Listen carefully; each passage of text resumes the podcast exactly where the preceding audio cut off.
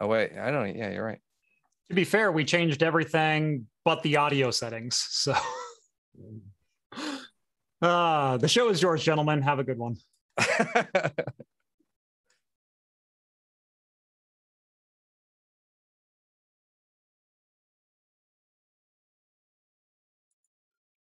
I got it. I got it.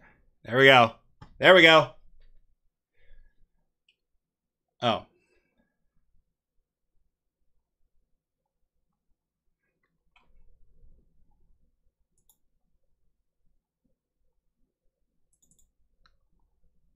And then you should be good to go. Sound-ish. X X. I don't have anything like that. Audio capture. Okay. well, there's Jeff. Okay. Give me something, John. Yeah. I'll, uh, Ah. yeah. what up? Woo. All right, guys. We made it. Sounds like we're all here. I see John on our bars down below. Looks like we made it. And uh, so, if you guys all got it taken care of, I guess now more than ever, ready to start the show. Thanks for the handoff there, Jeff. He guided us through this uh, tricky process. Uh, guys, welcome to Talking Heads, episode 238. This is Craft Computing's once weekly live tech and beer news show. I'm Rhett. I'm John. And how are you how are y'all doing? This is crazy. I jumped on this call like an hour ago to hopefully get this squared away, and it took me all hour because I'm a horribly slow learner. You think after last time I'd be ready to go, but Well, this is. I don't remember. I was trying to remember. Was this the second or is this the third? I think it's the third time we did this, right? this is the, I think it's only the second, maybe. Okay. I don't know. Ah, whatever, whatever. The first one was successful. I remember that. yeah, I wore a suit. Hey, we got our first super chat. That's Hey. literally going nowhere. Shout out to Crap Computing. Um, don't know who Can that you, is. Can but- you legally say that? Yeah, oh yeah. I think you're gonna have to go to HR now. Yeah, I guess so. ring, ring, ring. Hi, Rhett. This is Rhett. Uh, I've got an HR issue. Yeah, that guy's good. But uh, thanks, Jeff, for the $5 salute. We appreciate it. He says, This feels weird. I agree. It does feel weird. Well, Jeff, quit touching it. Yeah, that goes right over here. So um, let's go ahead. I just gave $2 to YouTube for that joke. I've done worse. Uh, let's go ahead and crack some beers because I, I don't know about you, but I need one after all that. Um, yes. Uh, what do you got today? Oh, I've got uh, something pretty pretty basic, but it's delightful. It's uh, one of my favorites. It's the uh, Mac and Jack's African Amber. Oh, oh, look at that new logo. Yeah, I love it. This is one of my favorite beers when you find it on tap, which isn't that often in Oregon.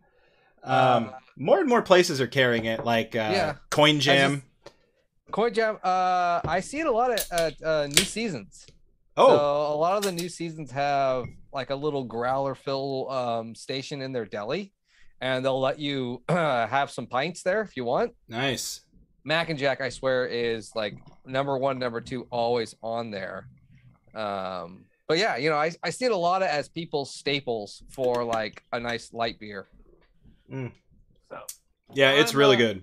I, I'm gonna go kind of the light side too, but a little bit different. Uh, I'm gonna go with a cider Hmm. actually. So I'm gonna go with Portland Cider's uh, Bloody Hell. This is uh, a spicy cider actually, so 5.6 percent, um, but it's a habanero and blood oranges. I dig it. Sounds good.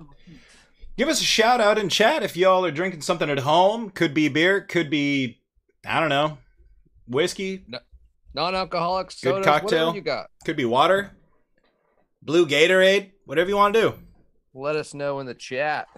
Look at that thing just bubble. Dang, your camera looks good, man. I gotta, I gotta up my camera game. Maybe my lighting game too. Although that's not too bad. No, that looks fine. Ooh, Hmm. That actually. Oh, it does have a kick. Just a little pepper kick. We already got another super chat from our homie Novella Hub, five dollars. He says, "Looks like we have Hall and Oates hosting tonight's show." yeah, I mean, Oh no, it's coming in. Oh. I, I Oh. fancy myself. I fancy myself Daryl Hall, but you know, maybe maybe not. maybe not tonight. Mm. Michael Ashley just got home from Oregon. I loved it there. Me too. Was born here and decided, hey, it's pretty cool. Never gonna leave.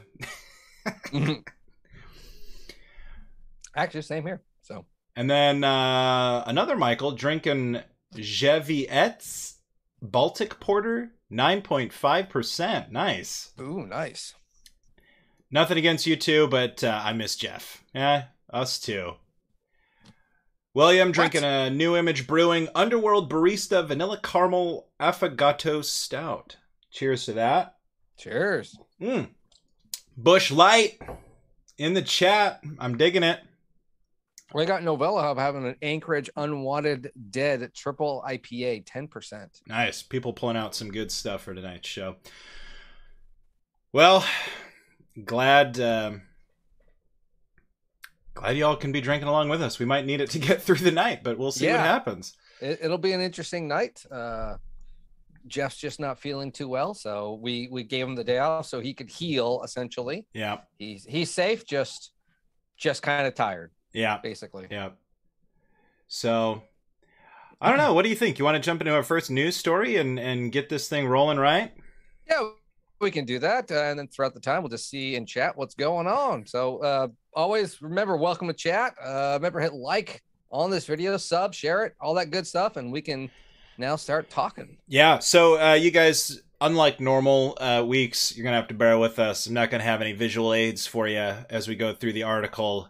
Uh, you know, as technologically savvy as we all are here, uh, I could not figure out how to get that to work uh, successfully. It would show tab number one and never scroll. So uh, you would have been stuck looking at this first story. Um, Elon Musk's regulatory woes mount as the US moves closer to recalling Tesla's self driving software. Um, that's right. It sounds like uh, they've been having a lot of issues lately trying to get that all sorted out. Um, I guess the National Highway Traffic Safety Administration analyzed a number. There you go. okay, go ahead and give us the scroll. Give us the scroll uh, as we move down. There we go. There we go. it's like there. If everyone pauses right there, takes a separate shot. Perfect. Should work.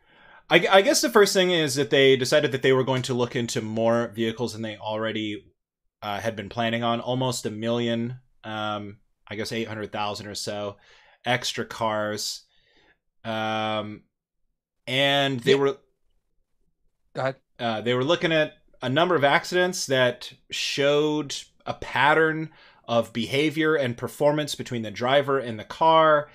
Um, and I guess their findings ultimately warranted what they're calling an upgrade to an engineering analysis. Uh, so they're moving from an early evaluation, trying to find these patterns, to now we're going to look at the software behind it, uh, all of, all of the hardware that goes into this sort of thing. Yeah. Um, well, I, it sounds like to me it's it's really going down to the whole uh, driver versus you know the safety issue of the people that are out there. Uh, I think we all remember that famous Tesla scene at the E3 where there a Tesla ran over a robot during self-driving mode.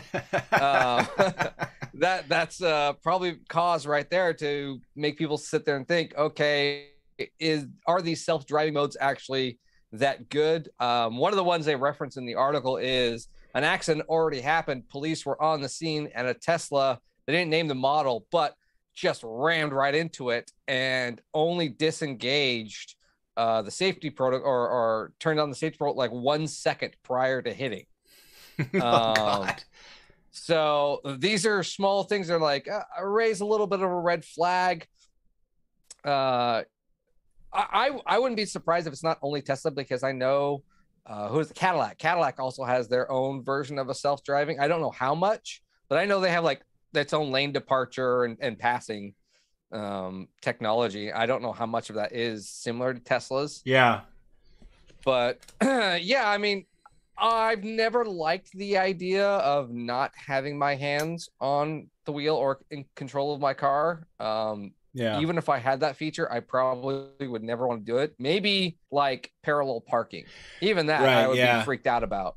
I, I've I've done kind of a shift on this whole thing. I went from being a really big proponent of self-driving or even driverless to now I just think that there needs to be like less need for cars in general and like I feel like the idea of driverless cars is just like the weirdest stopgap between that. Like I I I don't mind the idea of autonomous like I don't know. I, but you I don't know. I'm about to talk in circles on this whole subject, but it's like putting somebody into a car that's going to drive them to and from work. And I and I know that there's a lot of thought that goes into this. On the West Coast, the way that would work is like you'd commute to work, your car would sit in a garage, and then you commute home. On the East Coast, they're trying to find ways to do like car shares where you know, your car would drive you to work and then it would go and pick up the next person and then it would go and pick up the next person and the next person and like Mhm. this car would basically be like a robo taxi shared between you know, like I don't imagine like a dozen people, right? Like a dozen people buy into it and you can do it that way. Um I don't know. I just would rather personally like I, I long for a good bus system, you know? like um, you're, you're, yeah, you're talking about like the total recall taxi driver type robot. yeah. yeah, I mean, I was, I, I even, I'm not a, pro, I, I'm not a big proponent of self-driving cars, um, self-driving trucks. Um, to me, uh, there's so many questions into accountability. Then, yeah. um, it's, I don't, I don't like. The, Yeah. no. There's a lot that goes in. I, I used to feel like, you know, okay, even even if there's a certain amount of lives that it saves, whatever, um I don't know. It's always worth interrogating a little bit more. It's not like I think it need all it needs to come to a screeching halt right No, this second, but I like advancement in technology. I like that. I like, hey, here's an idea. Let's pursue it and see where it goes. Mhm. Um, as it as being the norm, that's where I'm like, hey, whoa, whoa, pump the brakes on that. You know, um, yeah. I think I think everyone needs to be in control, but uh, as a as a cool feature or something that you can take and then put it into something else uh maybe you know Yeah. uh that's that's always cool i just like that you know if, as you're building technology it leads and you can put it into other spots that you normally wouldn't mm-hmm. and you know it can just it's just advancement in general Yeah. so Yeah. Well, we'll have to see where it goes. Um, be kind of interesting. I, I did get a chance to ride. A, I don't think it was a Tesla. I don't know what it was. Maybe it was a Tesla. I got to ride in a driverless car when me and Jeff went to uh, CES um, a couple years ago, and because of CES, a lot of the taxis were driverless, right? But Yeah. they had a assistant in there just in case, you know. And he just drove around like hands in his lap, just watching, you know, and it was kind of impressive. You could see on the screen all of the things that the car was seeing and using to make its uh its Determination, determinations. Yeah. yeah that that that would freak me out though Well, and that's what was weird is like it wasn't just showing you stuff that was on the road. Like it was showing you people that were inside buildings, like on second floors. yeah uh, Like uh, how it Well, I detects mean, all that. it's like- probably it's probably having to look for like someone threw something you know true, right? uh what if what if someone threw a brick in the road or a large object like a tv it's vegas you never know what's going to happen Yeah. um Yeah. so and then the computing uh you know processing power that that would have to take and how much energy that would take uh i don't know there's there's a lot of weird weird stuff and i i see benefits and i see horrible side effects and there's a lot a lot Le- to weigh Lethal Resonance in chat says, I think self driving cars could work really well if they do not share the road with human drivers. Maybe there should be special roads only self driving cars drive on. I think that's kind of neat, but then that's like, it's like a train, right? Like, uh, just build more trains. Yeah. like, I I've always thought of like why don't they put in like a metal copper wire system into existing roads of like this stretch of land uh, road you can then turn on your feature because there's an uh, you know Yeah. electromagnetic wire. like an and you would RFID or something. Yeah. Like, yeah, yeah. So during this next 25 to 50 miles, you can let go. There And you go. then That would be really interesting. you know, and then with a within the next five miles, it warns you, hey, within X amount of time, you know, you have to turn it back on. See, Or- that could be or- really interesting if done in certain places. Like, imagine if every car in the future had a self driving feature. Yeah. And as you're coming into Portland at five o'clock, it just goes engaging self driving mode, and you never hit congestion because every car is self driving for Yeah. a short stretch. and only on I five, you know, like. Oh yeah, I know the exact spot you're talking about. Oh. God! I just I could use some driver or uh, some self-driving cars there, man. It's bad. Uh, Yeah, exactly. But uh, yeah, then imagine you know all your semis, everyone's going the same speed limit. Then everyone's merging it, and if something happened, it can automatically adjust for it. Yeah. You know, um, but yeah, it's not all the time. So I don't know. That's Jeff's- always been my thought. Jeff's in chat. He says driverless cars would be great if they were all on rails and maybe stopped every three miles or so to let people on and off. yeah, I'd be for that. Yeah, if they had like a drinking section that you could put and like walk through, that'd be that'd be fantastic. And then and maybe I'll have like a little model version that I could build miniatures of. Um, yeah. Looking through chat really quick, make sure we didn't miss anything.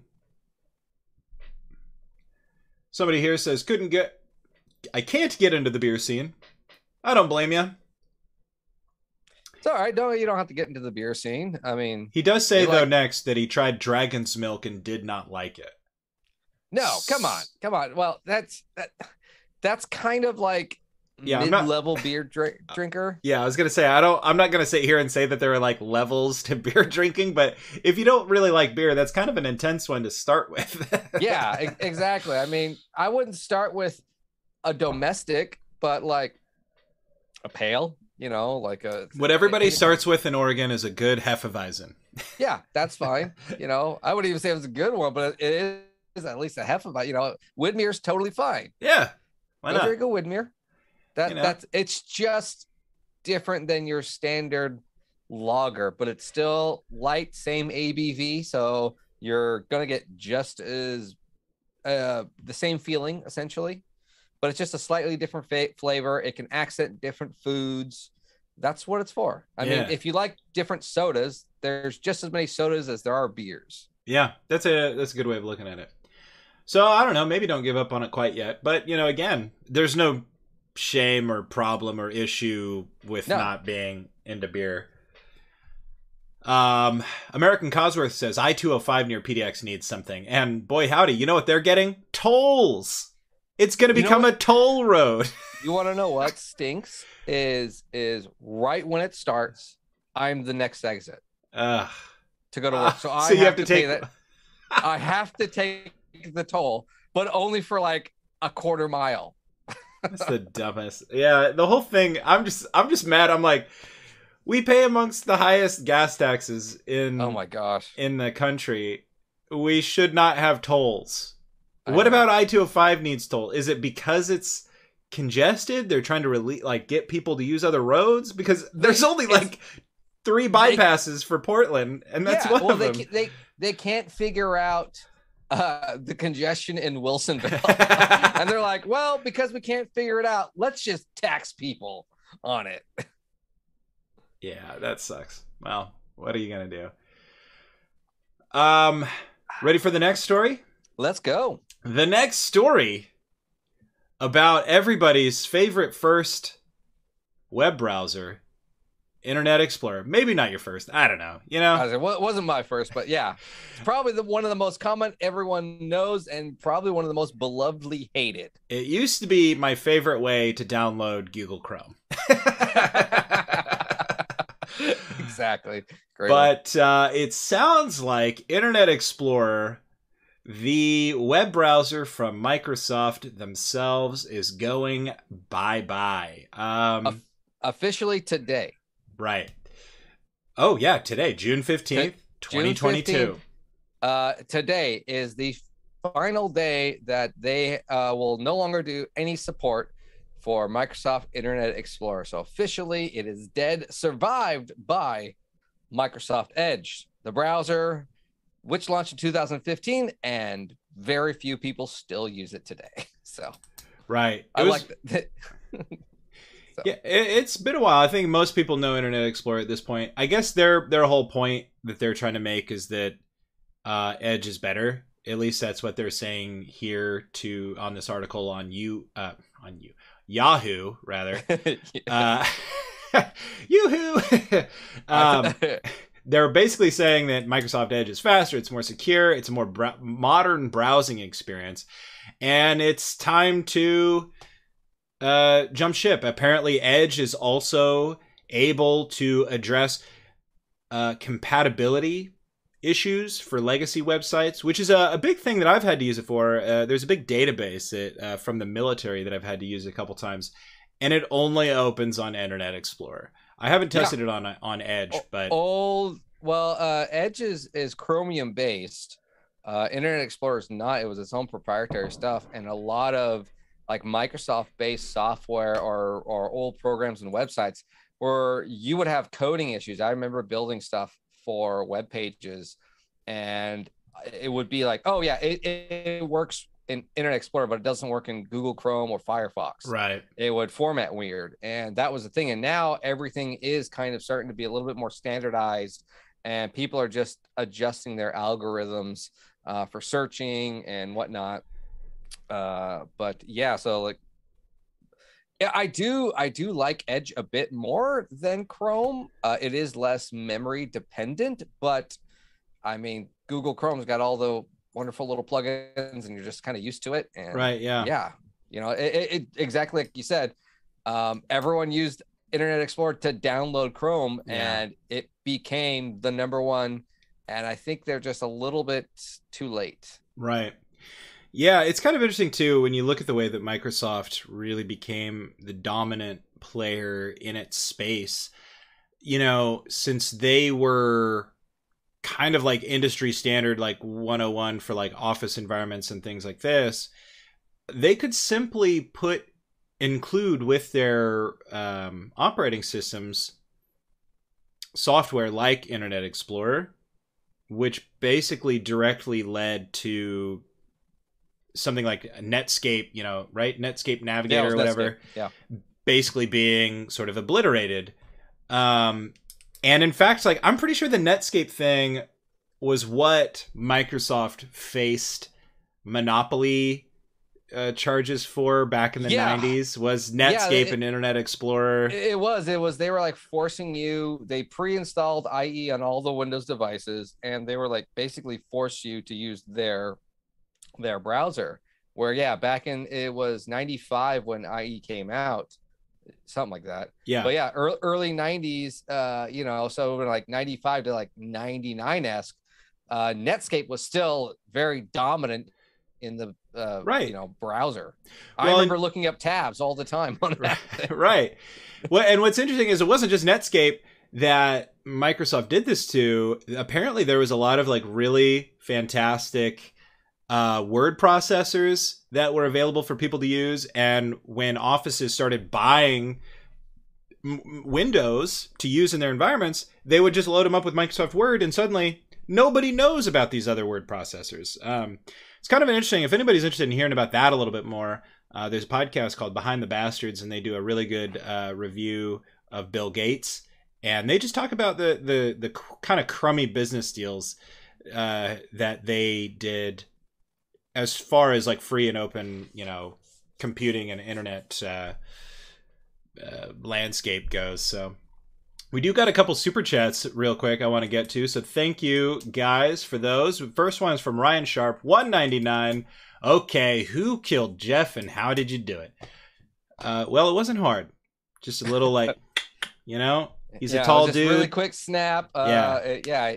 He's a lot more um, uh, fragile than you think. You know, it's interesting. Well, I think All that the years.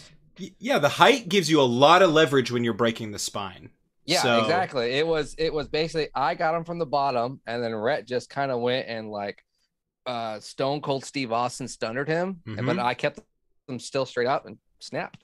You know, Yeah, I think all, all the years of drinking just made those bones fragile. Nice and brittle. Nice and Yeah. brittle.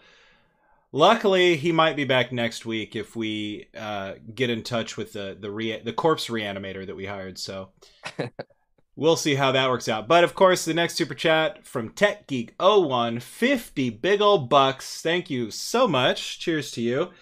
Uh, Just checking. He says, a bit late to the party today. Updated my BIOS and was getting blue screen problems. Evening to you both, Rhett and John. Got to install smart boards in a building with no AC and 105 heat index today. Oh. Drinking a Mountain Dew and sitting the F down. Dude, here's to that. Uh, everywhere in the whole country is experiencing crazy weather right now. And like we kind of are too, but it's just been kind of cool. like It's, cooler it's than the normal. Opposite. yeah. we're we're getting wet. A Yeah. lot. And like we had some flooding. I heard that like something happened to the Buoy Brewery up in Astoria. Did you hear that? Yeah, it, it collapsed. It was it's insane. Um, like the whole I I when I read it, it was the I talked to the guys there. Uh, it was the uh, production side. So no one no one got hurt, luckily, but it Buoy is indefinitely closed for a very long time. I heard it fell Uh, into the river. It collapsed. The beams underneath fell into the river, and a lot of it collapsed upon itself. basically. Gotcha. Okay. So, um, yeah, it, it was yeah. Uh, Yellowstone flooded and took out part of the road to get into Yellowstone. Yeah. That was some pretty crazy looking stuff. Yeah, it's all over. And then there's fires down in Arizona. So if you're down there near Flagstaff, stay safe. Um, and of course, 105 uh, wherever Tech Geek was. So, oof. Well, he's inside of a building too. He's got all the servers and probably everything just running off that. right. Yeah, that sucks, man. Anyway, yeah. Hopefully, uh, everybody can get some reprieve. There is something about a Mountain Dew. I don't drink that much pop anymore, but I had a Mountain Dew today after working outside, and it's just like, man, something about like the sugar and all that just like got me going. Uh, yeah, I don't. I don't drink. I don't drink too much soda anymore. Um, Yeah, I rarely do. I think my son, all the soda that we have is like my son has it, and then we water it down. So even if I do have it, it's watered down, um, or it's flat because we'll we'll keep it around and then we'll just put it back in the fridge. yeah, Uh, yeah. So it's like, ah, there you go. So, No, it's funny. I used to do that all the time as a kid, and I thought that was like normal. I mean, I think it must be normal for kids, right? But for like as an adult, I'm like, I've never put anything back in the fridge. I have taste. Uh, Yeah. I, I have quality, high standards. right? My my soda must be crisp and fresh every time. Remember a new they bottle. remember they used to sell those things you'd twist onto like a two liter, and then you'd like pump it to like Oh yeah, like uh, it would like uh, suck the air out or put air back into it. put yeah. air back into it. Yeah, I think like I, I don't know, you know. Yes. They basically got pulled out every time we'd order a pizza because you get a two liter with your pizza or whatever, and it's like, geez, two liters of pop. That's that was a lot back then. I mean, then I started going to 7-Eleven. I get fifty cents for a whole sixty-four ounces, so oh gosh, I know. changed Big my gulp. life. So anyway, I'm not diabetic. yeah, I know, same. Uh, farewell. Pour one out today for Internet Explorer. Um, I don't know if the internet will be better off or not, but you know, we I, I seem to be getting along just fine without it. So Yeah, how will that meme now work with um uh the Rick and Morty? Like you said. Now now someone's gonna change it to uh, be Edge. yeah, I guess so. Everybody's talking about the weather in chat. I am I am personally actually not enjoy. I mean, I do like rain because it keeps everything green. Great. Uh, not enjoying it because it also stops me from working outside, and I have a lot of yard work to do. dude. You and Very me both. annoying. You and me both. Ugh, I, I I- can't get I anything. don't know how many blackberries you have, Rhett, but man, I got some blackberry problems. I don't have any blackberries, luckily. My Yeah, outdoor problems like right that. now are very first world.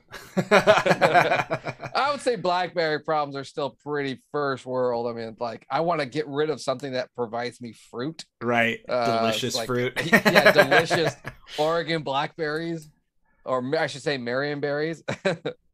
um, but it's like I don't like the thorns. Yeah, well, and they're So- just like weeds, man. If you don't do something about them now, they're only going they're going to be twice as bad next summer and twice as bad exactly. the summer after that. It's exactly. like uh so you can't sleep on them too long. we had some today. I was out um, topping the hedges out at my grandpa's house, and his freaking hedges are out of control. They're like 15 feet high, and the blackberries are growing straight up outside Yeah. of the, and then they're p- coming out the top. Yes. yes, that's what I, I'm having to deal with. So we're like out It's there, horrible. like trimming and cutting uh, the arborvitae, and like sometimes there's just a bundle of vines going straight up the side of one of these trunks. It's like, oh god, come on.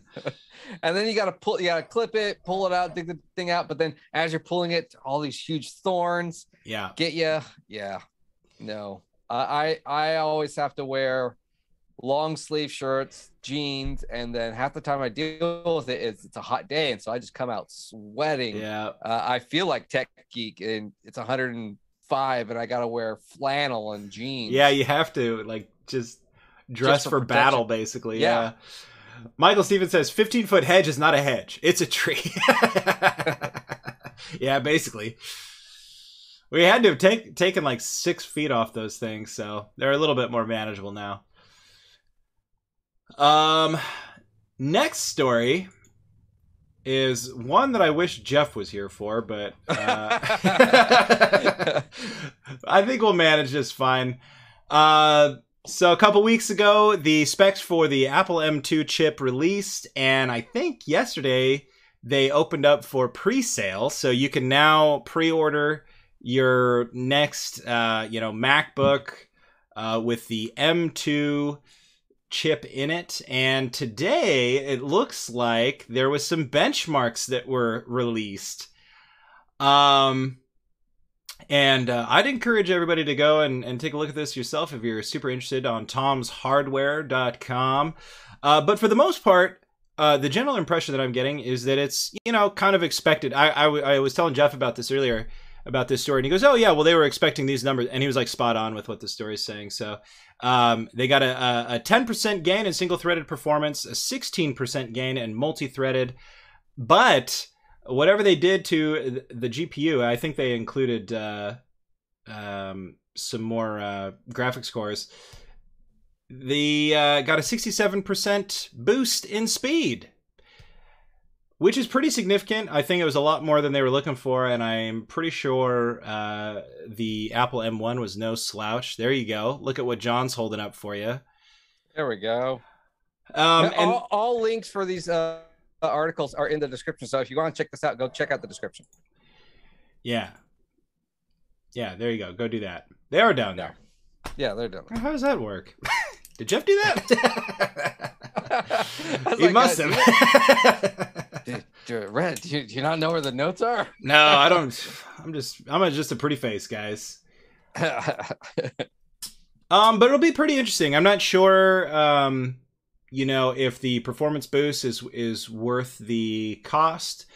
Um, but I I think time will tell. Of course, these are just run through like strict benchmarking environments. They're not. This isn't like real world application or anything like that. So, um, as these start coming out, I think they come out June 24th. I could be wrong. Um, I'm sure it's in the article, but um, I'm sure they come out sometime soon, given that um, pre orders are open. We'll begin to see a little bit more of a realistic peek at what we can come to expect uh, with performance, and then you can make the decision if uh, if the cost is right for you or not. yeah, I mean, uh, anyone's talked or listened to this show, you'll know that um, everyone here was really impressed with the M1. Jeff really enjoyed. He's got that little laptop uh, with the Apple M1 in it. Um, just a really wonderful power horse, uh, a processor. Um, Not only that, we- what what impressed me, he was telling me the other day that he was uh, one of those days that it was um, we were in the heat dome last year when it was like 115, 117 some places. Like he had to do an outdoor wedding.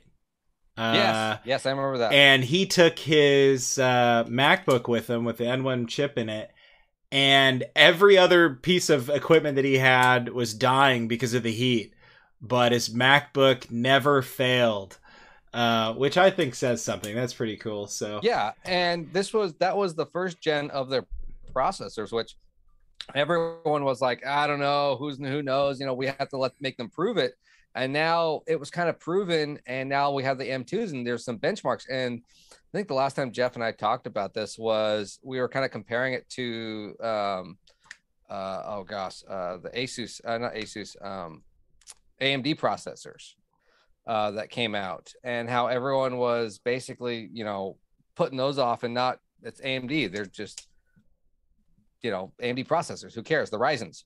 Um and then they showed up and the first gen Ryzens were really, really good. They had their problems, but they were really, really good. And then when Gen 2 came out, they were amazing. And now when you have a really good track of the M1 Apple M1s, and now you have a track of Apple M2s, and they're already above expectations by at least 10% of just standard testing, what's going to happen when it gets in the consumer's hands? It's probably going to be even a little bit better. So this is a really, really good sign for Apple and their uh, processors, which are made in house for them. So yeah, this is really good stuff. Yeah, yeah. Cool. Well, it'll be interesting to see if uh, anybody picks that up. You should uh, let us know in the next uh, one of the next talking heads or. Or yeah, well, if anyone even in chat even has access to like an M1, it'd be interesting to hear your experience with the M1, say versus Jeff. So that would yeah, be... that's true. Well, that brings us uh, to the end of tech news for the night. yeah, it was kind of a, it was an extremely extremely slow week. Yeah. Um, I I was very busy today, and um, so I like early in the actually it was yesterday. I threw in the beer news. I was like, okay, so that way I don't have to research it today. And uh, I was slowly checking the the notes to be like, all right, what what's gonna what's the articles like Jeff's gonna add? And I I wasn't even wasn't on Twitter for like half the day. Yeah. And and so I get home, I'm like, Jeff, Jeff didn't really put anything in the article. Well, sometimes last minute he'll just like throw a bunch in. I was like, okay, I'll do, you know, before we get on the show, I'll quickly read through them. It's getting later and later and later. I'm like, Jeff, Jeff hasn't thrown anything on. And we were babysitting my nephew, Steve's kid, and Steve comes over and he's like, "So you're going to be on the show with Rhett?" I'm like, "Wait, what?" Yeah, Rhett. and he's like, "Yeah, didn't you see?" I'm like, oh, "Okay, it's not in Ready Room. It's it's, it's not in our, our, our Discord, and, or, or you know for the servers." It's like, "Okay, that's weird. I don't pay attention." Um, it's like, "Oh no, it's in Talking Heads." It's like, "Oh, I I just saw people posting links, and that's what Jeff posted was a link to his Twitter account." Yeah. and I was like, "Oh, okay." I didn't see it either, really, until I mean, he I, he of course was letting me know that it was probably going to happen earlier, and then he thought he came back and he's like, "Well, you know, I'm feeling good enough. Maybe I will." And then he came back. And he's like, "You know, what? it's just not going to work out. So if you if you guys want want to do this," and I said, "We had a blast last time, so let's just do it and see where yeah, it goes." Yeah, that's fine. So. I, I got no problem. But you know, if you guys want to be ahead of the curve of me, you got to join the Patreon, and that's the Discord channel and all the super secret, awesome other chats that we got on there. Uh, to do that, that's the link below. It's a minimum of a dollar. I know you might not want want. I know you might want a little more tech content, but I mean, come on, this is the good stuff. Right this here. is the good stuff. This is the cream in the center of the Oreo. this is the sweet stuff. Yeah, Jeff is uh, the hard, crunchy, disgusting outside. We're the soft, delicious, sugary, he, sweet inside. I know. It's like uh, I've never killed anyone, but the closest I ever have is when I dunk an Oreo and it stops bubbling. Uh, so yeah, go ahead and check out uh, patreon.com slash craft computing. Join up on the Discord and, uh, you know, that helps keep the lights on here, uh, around here rather. And so too does our sponsor for today, Linode. Today's episode of Talking Heads is brought to you by Linode. If you've ever needed to host your own servers, whether it be for home or business, but don't have the resources or time to invest in hardware, power, cooling, even space, why not have Linode host them for you? If it runs on Linux, it'll run on Linode. That includes the software from most of the tutorials on my channel, like how to run your own ad blocking, recursive DNS servers, VPN gateways, your own cloud-based Plex server, and more. With shared CPU plans starting at as little as $5 per month and scaling up to as high as you need to go, you'll be able to find a hosting plan that fits your needs. Even if you do host your own servers, you can use Linode to keep your backups off-site, because remember, RAID is not a backup. Uh, Linode has also recently announced that they are the first alternative cloud provider to have NVMe block storage available to all customers. In September, they began rolling out NVMe drives to all 11 of their global data centers. Best of all, storage rates will remain at the same low price they always have been. Visit linode.com slash craftcomputing today and get a $100 60-day credit when starting a new account. That's linode.com slash craftcomputing. And thanks again to Linode for sponsoring today's video. Thanks, Linode, for sponsoring the channel. um, yeah, I, you know, you could host your own ad blocking, but that one is always going to get through. Sorry, guys. That's Yeah. just the way it goes. It. Uh, Patreon helps keep the lights on, but so too does Linode. Oh, I need another beer. Well, I I had a tall boy for mine, so it is. Uh, I I said it wasn't spicy, but you know when you have a mint and your breath is now always cold, that chill. Uh, that's what this pepper is doing to me. Every time I breathe in, it's got this like burning sensation. It's good because there's a really nice sweetness from the blood orange, but that habanero, it's a great balance if you're looking for a light peppered beer or peppered cider, actually. It sounds delightful. I love anything with a pepper in it. I mean, it, it's really nice. Actually, you would probably really like it. It's it's the blood orange almost gives it like a honey characteristic, but then there's just this heat that lingers, and it's not really on your tongue. It's more like in your chest. So Like the, um, you know, the beer that was the world's strongest beer. oh, yeah. yes, I was like, yes, Rhett. there was no peppers Oh, in that, though. No, that was that was just pure burning, yeah. burning from hell. Oh, let's go ahead and check on chat. Thanks, guys, for sticking with us through this uh, Yeah, this fun episode. We got uh, Novella says, uh, "Good job on the Linode." Can I say, Daddy pays the bills, you know? Um. Oh, You doing Zachary. a repeat of your Mac and Jack?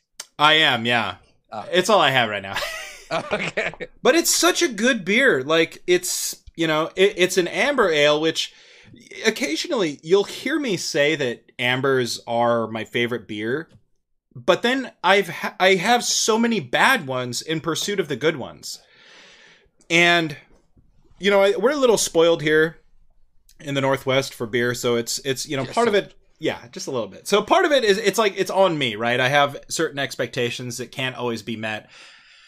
And i don't know what it is about this beer it's just one of those that i would find on tap occasionally at places that had amazing food coin jam was like chief among them and so it was like every time i was going to coin jam it was like their one beer that was always on tap Yeah. and I was like, okay, I'll just keep getting that. I'll just keep getting that. It's really good. Um, and I don't, I don't know exactly why they call it the African amber. Uh, it's apparently just an unfiltered, dry hopped amber, and they've been making it since 1994.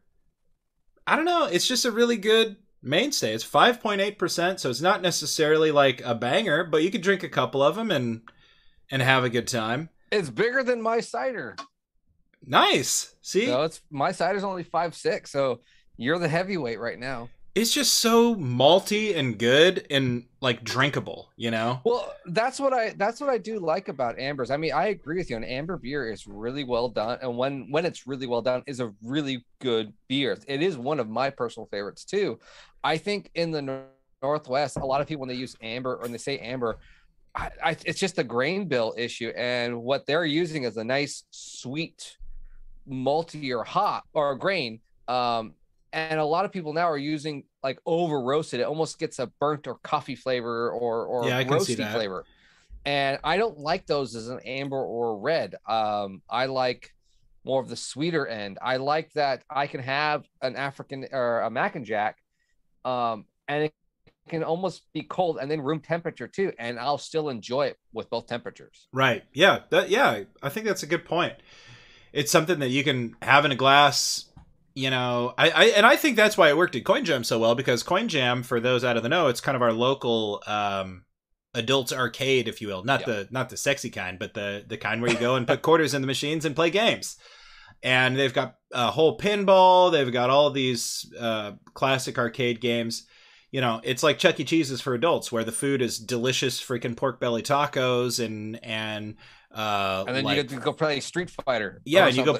Altered Beast or something, you know, and you get out there, Oh, you you get your beers out at the machines and you just have a good time and it's like okay oh they had a four person pac-man machine so you set your beer up on the table and you start throwing down with your friends on four person was pac-man dude that game slapped so hard I know. and uh yeah and the beer just lasted with you all night so Yeah, that was nice. And and it's like you said, it's from 94, started in 94. They've been producing this for a long time. So they're a pretty larger brewery. So you can get this beer for a really decent price here in the Northwest. yeah Um, and I, I- think they distribute it quite far.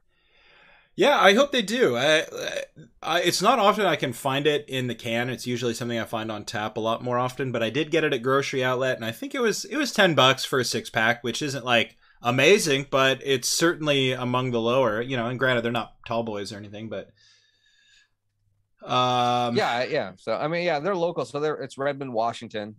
Yeah. Um, so let's see um what temperature do you prefer porters and stouts to be um i'm gonna not i'm not gonna lie i prefer you know my beers to be definitely more around like 50 degrees i don't like it to be too much warmer than that like um i like a cooler beer in general i feel like even cooler porters are just where it's at people say the flavors open up a lot more at room temperature for stouts and porters but i just don't necessarily care Yeah. um maybe they do and that's fine and but you know i don't know yeah, well, it's uh even to that, I would have to stay. You know, you have to then also look.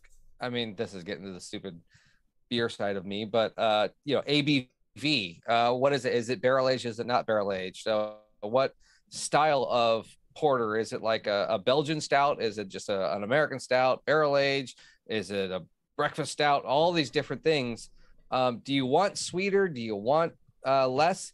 Basically, the good rule of thumb is if you want it sweeter and you like it sweeter, have it warmer because that's going to bring out the malt aspect. If you want less sweetness and more bittering or crispy flavors, the, that's where you want it to be colder. So if you basically just find a beer you like and you're like, ah, man, I just wish this was not as sweet, cool it down some more. Put it put it in a lower temperature. yeah Or you're like, I really like this. I wish it was just a little bit warmer. Just like I was saying with the Mac and Jack, if it warms up a little bit, I think that's where I like it the best is, is a little bit just below room temperature, like 50, like you were saying, 50 degrees. yeah Um, even though it's probably supposed to be served at like 45. to yeah i think most of them always say like 45 to 48 or something like Yeah. that like uh, Skull does. Uh, he said, I don't know where he found this, but in chat, Skull says it started as an African yeast that they use, and if you Ah. ever go to their brewery, that yeast has developed into this insane fermenting Franken yeast, which is extremely quick in how it ferments. So, huh, that's kind of interesting. Interesting. There's like a whole microbiology aspect to beer brewing that just sounds so fun, but Well, yeah. I mean, we've talked about this on the show plenty of times of like, um, that's why those weird uh, yeast, like uh, from a sunken pirate ship, yeah. like, oh, I'll make that because Or like when Rogue did like the they did like the wild yeast ones and Yeah, they did, or the guy, or what out of the guy's beer. yeah, that was the one. Yeah. yeah, yeah. It's just you don't know what it's gonna do, so let's play with it, and then they can mutate it into doing other flavors too. And yeah, there are. I think we talked about it like two years ago. Um, there's even uh, Y Labs, one of the bigger yeast companies. They're even doing like yeast now to have hoppy notes, and so you don't even need as much hops. So it's it's you know it's like you want that double IPA but have a low IBUs or something like that. It just tastes like trees. Well, you only need to add you know an ounce of these hops because the yeast does the rest of the work. It is kind of interesting. Uh, they did a study years ago, and they could find where uh, I'm sure they could do it for brewers or something, but for bakers, they could tell uh, where in the world uh, sourdough came from just by either analyzing yeast collected off their fingertips or by analyzing the bread itself. Um, because the yeast strains are so geographically specific Oh yeah, I they can bet. narrow it down like you I, I think like the study about the sourdough bread uh was conducted like just in parts of northern europe like germany and like maybe parts of scandinavia and they were like in I, I maybe I'm butchering this, but I remember it being like to the street in Germany. They were able to like oh wow. yeah. Um so who knows if that's the case. Where is this arcade? It sounds amazing. Um well, the one I was talking about is called Coin Jam. It's in Salem, Oregon. Portland has their own kind of one called Ground Control. That's pretty cool. Um, I think the idea of those arcades are kind of taken off a little bit, so that's kind of fun. Have you seen the one in Astoria? No, I didn't even know there was one. Oh, I, I sent it to Jeff. We all have to go. It's called if you got your computer in front of you, call check a look at Galactic Arcade and Tap House. I don't have a That's- computer in front of me. That's Well, okay. That's- if, if it's if it's just some weird etch a sketch, uh, just try sketching it in there. Um, but it looks like it's supposed to look like a cantina from Star Wars. Galactic's Arcade. Galactic Arc, yeah, Galactics T I X Arcade and Tap Oh, House Astoria. this looks dope. Yeah, right. It just opened up like last year. It's all pinball retro video games, but it's all like Tron and uh like I said, Cantina, Star Wars Cantina themed. Yeah, it's just got a Type. sci-fi vibe. That's Yeah. that's cool. That looks like a lot of fun. I'd definitely be down for a trip for that. But yeah, no, the the whole idea of the arcade and beer. I mean, because I mean, all the big beer drinkers now are, are you know people our age or between like the 40s and and under, essentially, and we all played, you know, NES and up, and Oh, that's what we want to play again. Oh yeah. You know, it's like, oh, I got I got a good beer or a cool beer, and I want to play old video games now because you can't really. There aren't really any new modern arcades anymore. or Not arcade really, games. right? Like I remember back in the day, it was it first came out on arcade, and then it went to console. You know, but it was the dumbed down graphics because they couldn't support uh, the high end graphics. so it was always like Killer Instinct or Street Fighter or something looks so good on arcade, and then six months later, it was downgraded to a 16 bit yeah. uh, Super Nintendo, Sega Genesis, and you had to play it on that, and you're just like, oh, this is there's something special about the arcade. Yeah.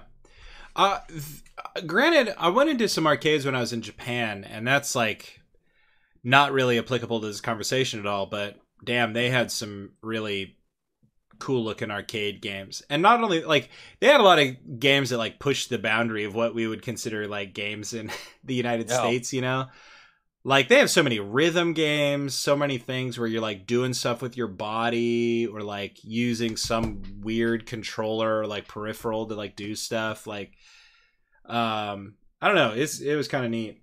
That just sounds like a Dave and Buster's. Yeah, maybe. I guess it's been a while. I ha- I've only been to that Dave and Buster's once back when I, I was auditioning for The Amazing Race. So Oh, I thought you were gonna say America's Got Talent. nah, Amazing Race. Yeah, I don't mess around with that other crap.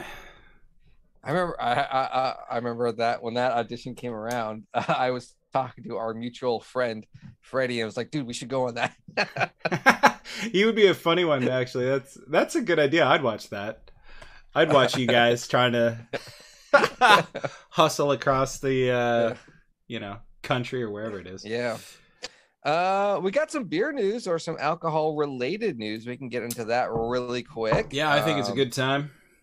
Yeah, so uh, officially, so we we've all seen it, and um, we've talked about it on this show plenty of times. The pre-made cocktails and the sodas that are always uh, uh, who's it? I did a video on this. Of Jack Daniels released their own Coca-Cola version of a Jack and Coke, but it was their cola, and Coke came up with a hard Coke, but it was their alcohol. Well, it has officially become official. Yeah, sure, that sentence worked. Um, Coca Cola and Jack Daniels are actually finally coming together, their own two brands, to make an official Jack Daniels and Tennessee Whiskey Coca Cola. So, an official Jack and Coke by the two brands together. Uh, and it is also going to be coming in a Coke Zero option. Uh, it's still going to be the 5% ABV. Um, so I'm not super happy about that, but whatever. You know, that's your typical stuff. But the one interesting thing I did see from this article, it stated that it's actually going to use Jack Daniels whiskey in the Coke, in the pre-mix, where most of the time what you see is just malt liquor and a whiskey flavoring. So I will be very interested to see if they actually state in the ingredients Jack Daniels whiskey or is it like Jack Daniels malt liquor? That'll Huh. be an interesting thing. Uh, but it's supposed to, it's being officially launched in Mexico late of 2020, but then a full US launch uh, beginning 2023. So be on the lookout for a new up and comer. And I believe this is their um, uh, uh, kind of strike back at Mountain Dew, which is PepsiCo, joining up with the uh, Boston Brewery um, beer company to make the hard Mountain Dew. So the which was what Jeff always talks about is what Mountain Dew was originally made for was to mix with a whiskey was a as a mixer. So now you have this. So I'm wondering if this, is Coke's way into trying to get into the hard alcoholic market, or I guess the alcohol market. Right. Yeah, it's kind of interesting. Do you do you find that the you know those drinks that like Jack and Coke, for example, are as good as the name that everybody knows, or do you prefer like an alternative recipe? Does that make sense? Yeah, yeah, I know. You're, you're yeah, you're basically saying is whiskey and Coke, or is it Jack, or right or like or like Jack another another one that everybody knows is like seven and seven right Yeah. like do you think that crown seven and seven up is is like the peak of that recipe or is it like whiskey and seven up in general you know yeah. or whiskey and some lemon lime flavored soda well, you know what's funny is I will state Jack Daniels has a very unique flavor. yeah To, at least to me, it does. Uh, if Big Big Spoon is in the chat, trust me, he'll probably say something about that. Um, if I have a whiskey and Coke and a Jack and Coke, I can tell you what what is what. Uh, um, the seven seven, no. So I do think Jack and Coke is Jack and Coke. There's just this unique flavor that Jack and Coke have. Now, you like it or not, but I think there is a unique flavor. As far as whiskey and Cokes, it's like, yeah, or rum and Coke, any one of them, I don't care. I'll, I'll use, um, what is it? Uh, the Monarch rum and Coke. I don't care. It's this cheap $8. yeah but i mean monarch then- is great anyway so I, honestly, that's that's my go-to cheap stuff. yeah well if you're at a bar you're trying to make it last you know who cares so it all Well, gets you you- messed up the same way Yeah. I, I have like three bottles that I keep in the house, and then the rest are out here in the studio. And um, one's one's Seagram Seven for my whiskey, and then for my rum is a Monarch. And so it's just like yeah it's just cheap and and goes good with everything. Yeah. basically. The Seagram Seven, that's that's my go-to. I, I I like the flavor of it in general, anyway. So it's like, I do too. Honestly, I can drink it straight, uh, good enough with just on ice. Yeah. Uh, it, it kind of I get a little vanilla flavor out of it, so I'm like, man, this is this works. yeah, Um, and then I, so yeah, I have that, and then I have um, uh, Rose City Distillery vodka. oh, there you go.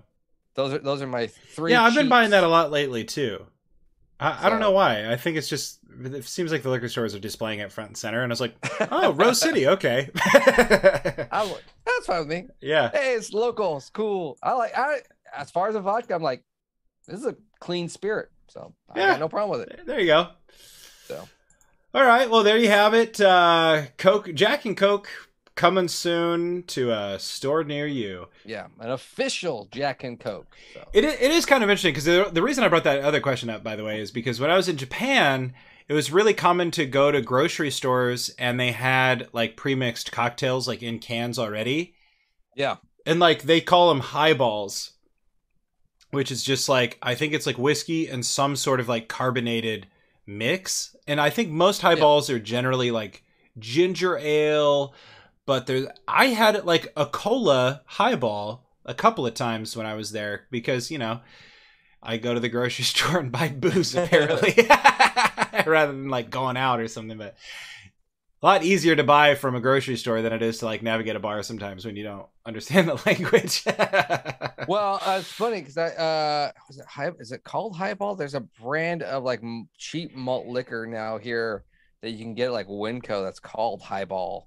Well, I saw that Uh, Winco does have these weird like mixture, like mocktail things that are like malt liquor and like some sort of flavor. You know?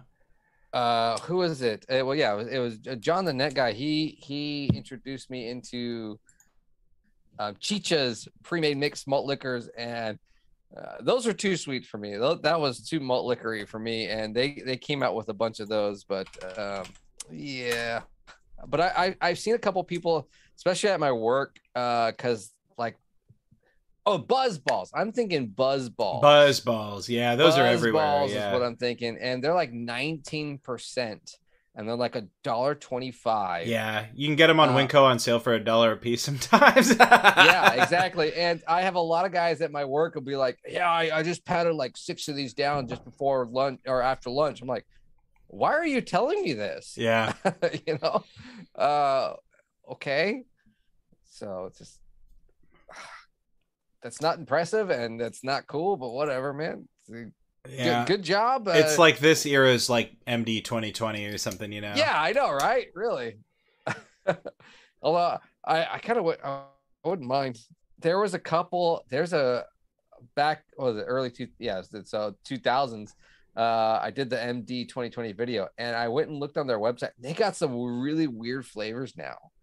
Like they have like 4K gold. They have like a Goldschläger version. have, like, Interesting. gold flakes inside MD 2020. I'm like, I want that one. I would try it, I guess. Why not? That's kind of interesting. Yeah. Um, yeah, so let's see. There is some other beer news. We have um a recall from Coors Light and Keystone. Um, this this one was kind of you needed a visual aid for because it's pretty disgusting actually. Uh, and I don't even know how Oh, or what happened. If if Rhett, you might want to scroll down and take a look at that video that's posted uh, in the Oh. article. It, it's pretty nasty looking. Um, it is local though, so that is it's local to St. Louis. Sorry, Um, St. Louis.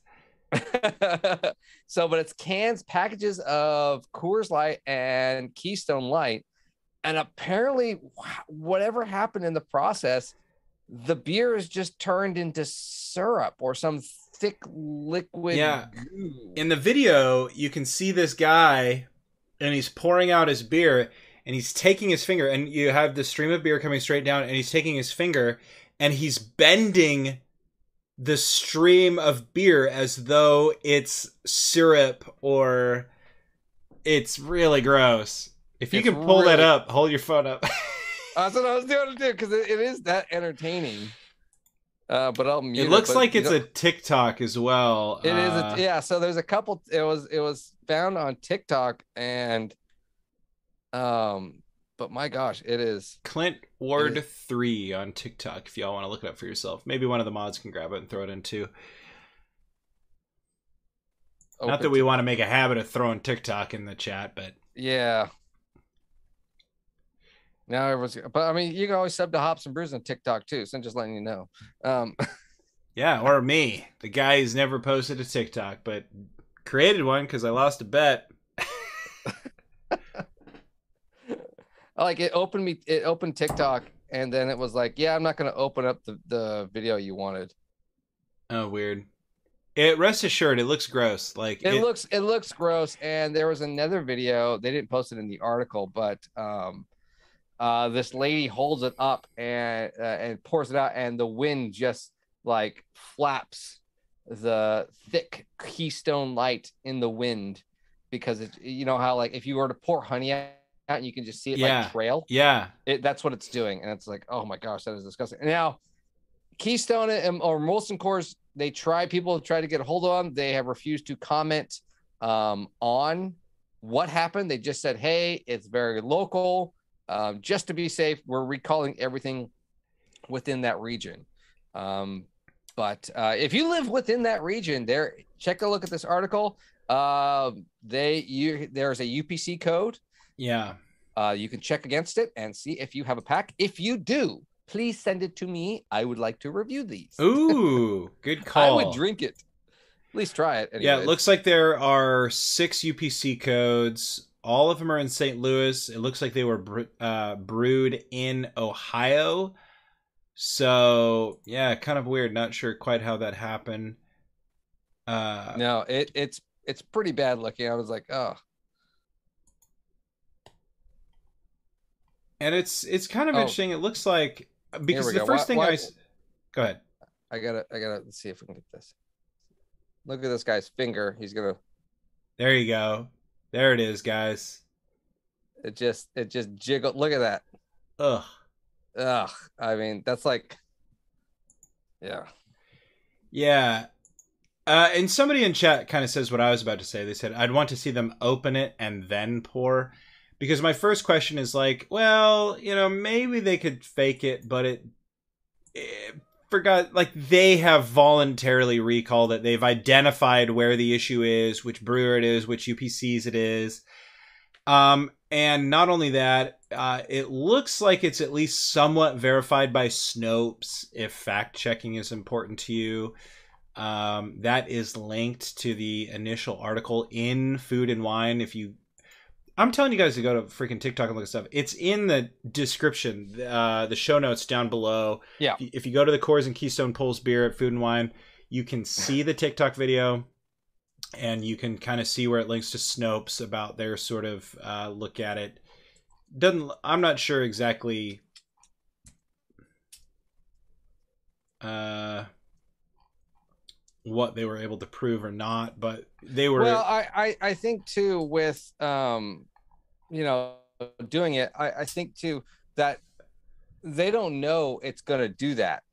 Is the thing, and Right. so that's probably why. And they're like, "Oh my gosh, this this just happened to me."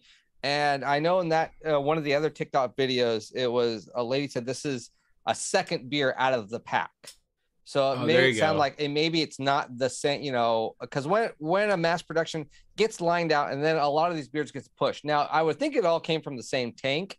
Um, to me, it kind of looks like uh maybe there wasn't any water right, that's what my thought. you know to to thin it thin it out or, or the carb maybe they add carbonated water i don't know the process that these large macro breweries are, are doing these things at i i only know how smaller craft breweries do it and i would assume it's this it's got to be the same but Maybe not. it's weird I, I that's why i was so confused i don't know how beer would turn into to this gelatinous state unless the brewing process wasn't being monitored Right. maybe there was that Could have just been Um, some error in the line too.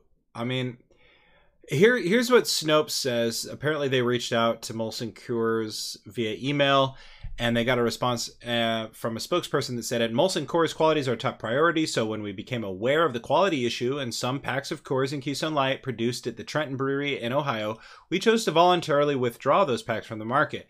While we've chosen to voluntarily withdraw them, there are no food and health risks associated with them. The issue is with one can line that produces 12 ounce tall cans. It impacted only a small percentage of cans produced on the line, and it has since been resolved. Work is already underway to pl- replenish inventory as quick as possible because our inventory, our national inventory position on the SKUs is stronger than it has been in years. We're able to divert production into this market area from other breweries. Um, and then they list the UPCs. Um, so there you have it. I mean, they acknowledge the issue. They acknowledge that it was one line, and I could just envision, like, I don't know. I'm, uh, in my mind, I'm thinking like maybe there's some sort of uh, pasteurization process or something that went wrong. Like, I probably don't pasteurize beer, but it's Coors. Who knows what they do? I don't know. Yeah. yeah, there, there's some pretty weird stuff. So, but yeah, if you have access, I'd like to try it. Jeff is uh, calling for somebody to ban you for showing that video. ah, that's fine. I'll just go into Talking Heads jail for a week. I'll be back in two weeks. yeah, I'll be back. Uh, so there you have it. If you're from St. Louis uh, area, make sure you return your beer and get some new beer.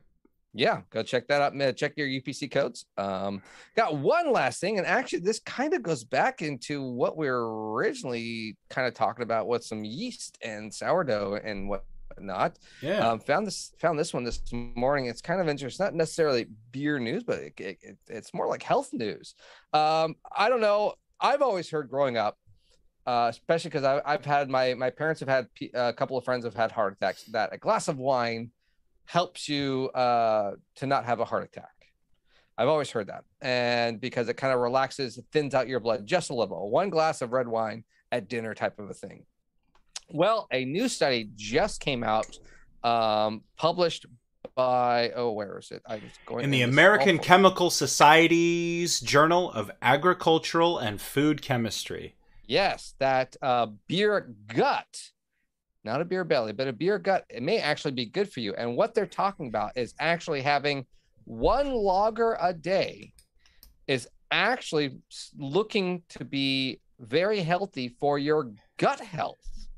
Um, I don't know how many of you guys are into your gut health and your whole, whole digestive system and your poops and whatnot, but it's a it's a very big modern thing. And honestly, when I went through the whole 46 day thing, I kind of had to do a bit of research on that. So it's very interesting thing. But they did a study of, I think it was only like 26 people, uh, 19 people, um, ranging between 23 and 58.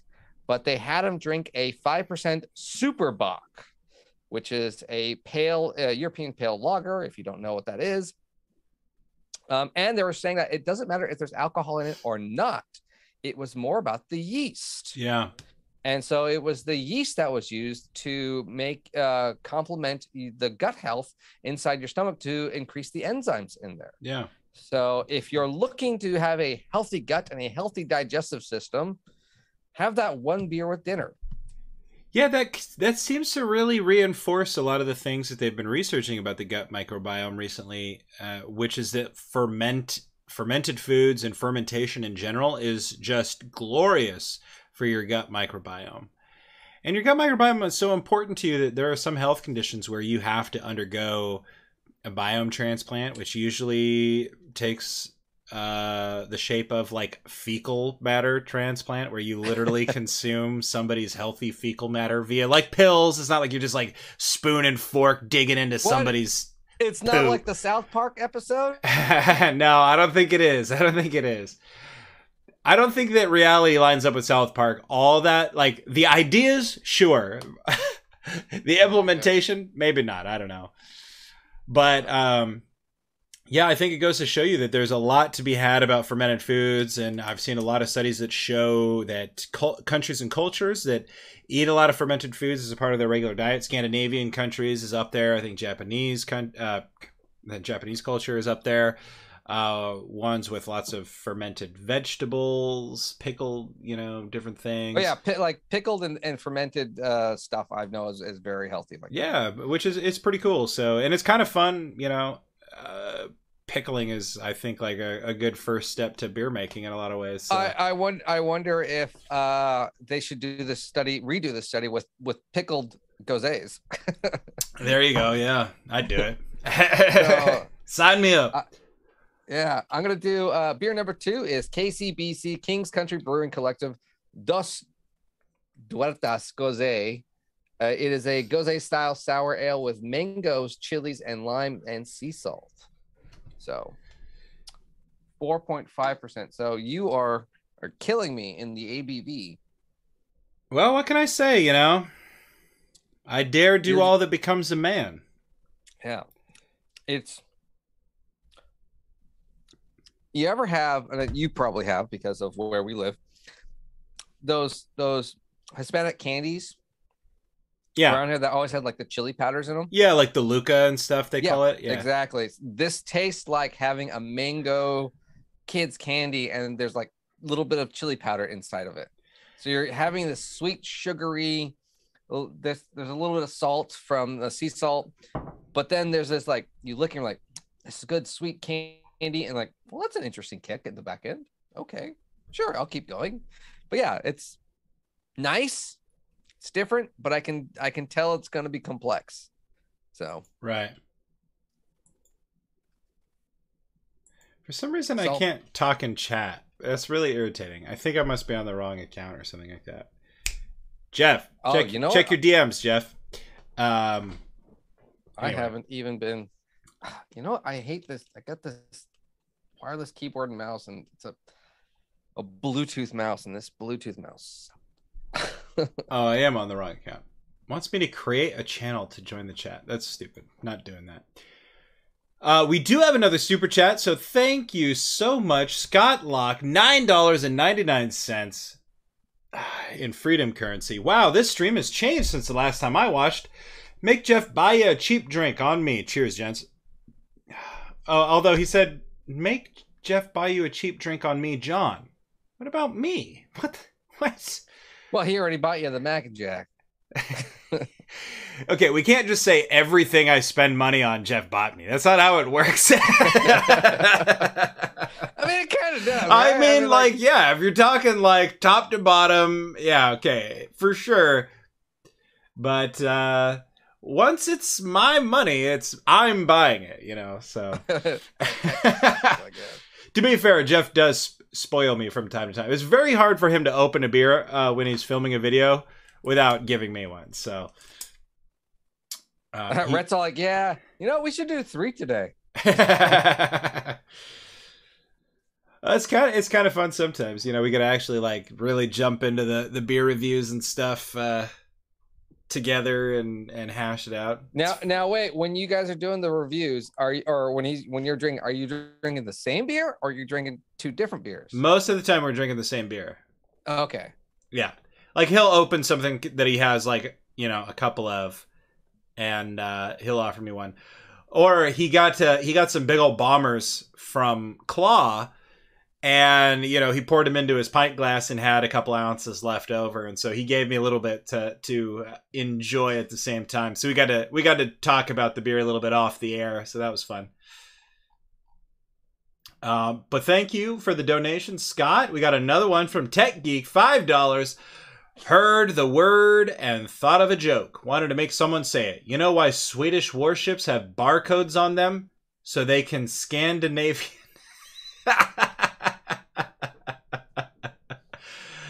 That's pretty good.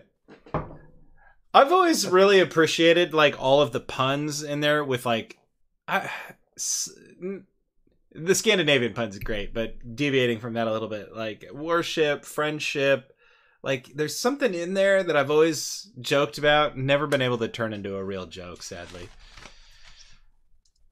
Yeah, Novella Hub says Rhett gets the sloppy seconds. Yeah, sometimes. hey, it's better. I don't even get any. Yeah, exactly. I was gonna say, like sometimes second place, even if it comes with sloppies, not that bad. It's my place in life. Um. Right. So, I, don't I think we're moving along pretty good.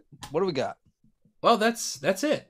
Well, we I see some other stuff if you want to talk about that. Oh yeah. Well, this is stuff I figured we could just burn to the end of the hour, the uh, hour tonight. So Yeah. Also, if there's stuff in chat, bring it up. fire away. Let us know what you're thinking, what you're drinking, what you're winking.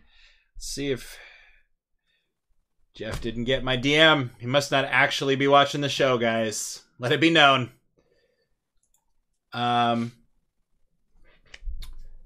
But yeah, so there's been a lot of stuff outside of beer and tech news, which we've just wrapped up. So thank you for sticking along with us on that one.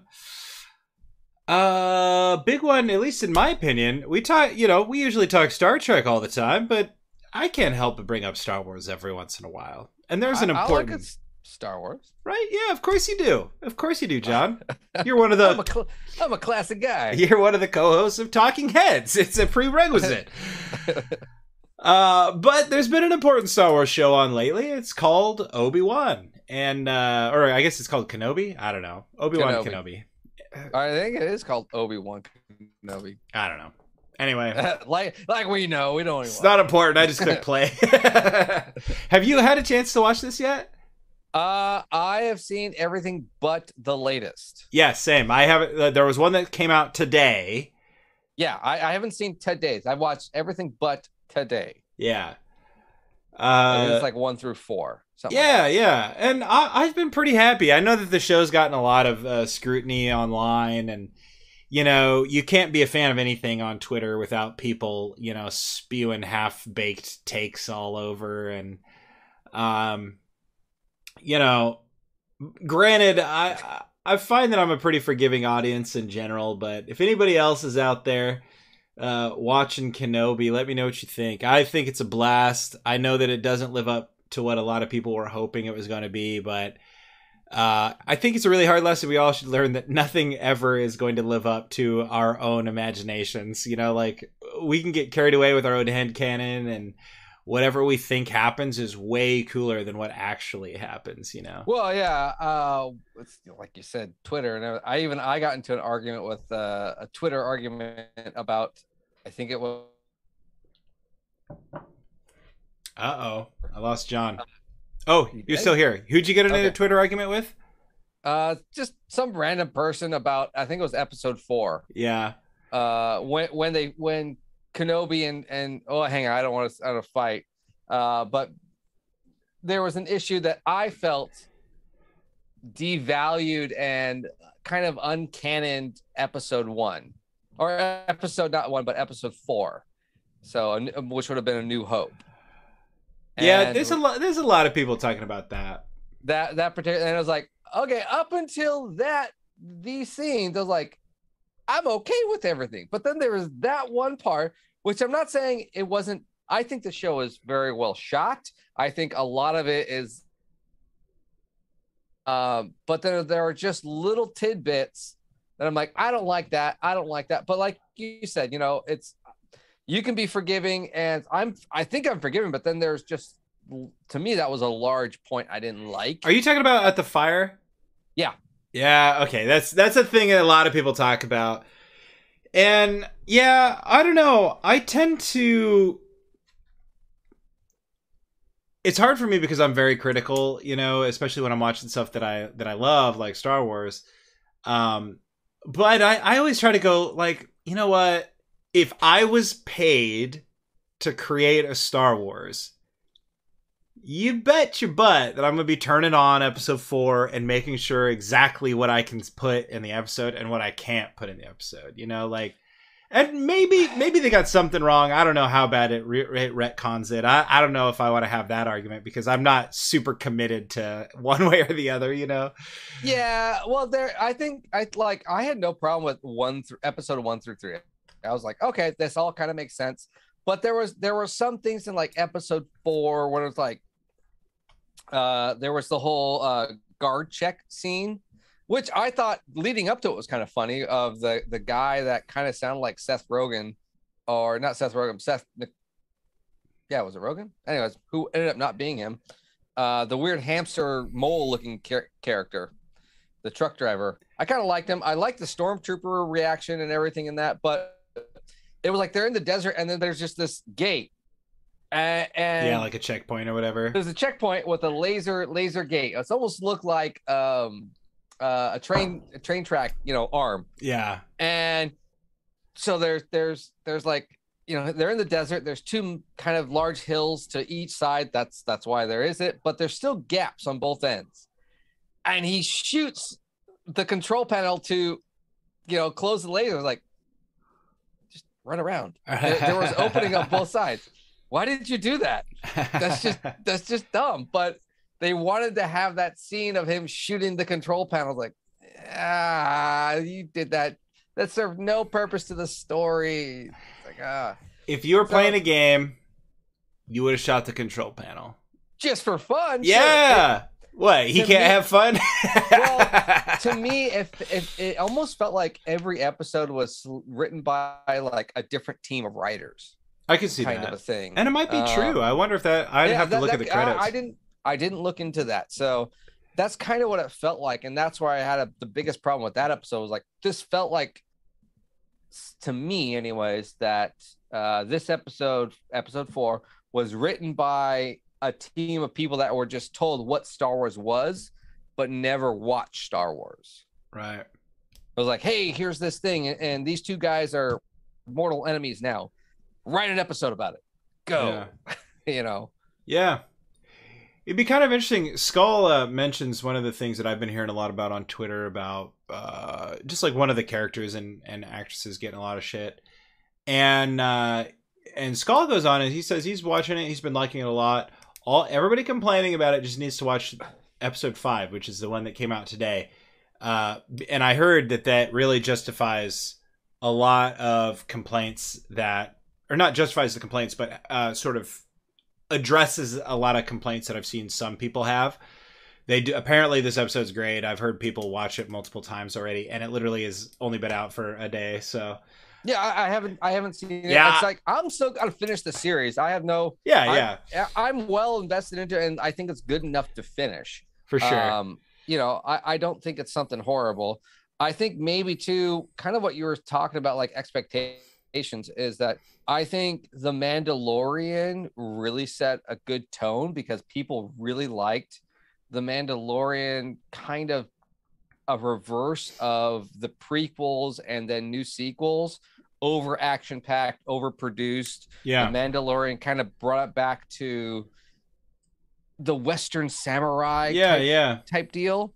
Um, and even season two, I liked a lot. And Boba Fett, okay, you know, um, even though it ended up being like Mandalorian 2.5. Yeah. I love that though, dude. The Mandalorian's episode was so good on that like space ring thing. Like that Oh, was yeah. like that was the first like cool, unique set piece that we've had in like new Star Wars. Really, you know what I mean? Like that was just one hundred percent cool, original. Um, when he's walking, on, you know, and he gets directions to go kind of to like the underside of it, and he sees like, oh, that was so cool.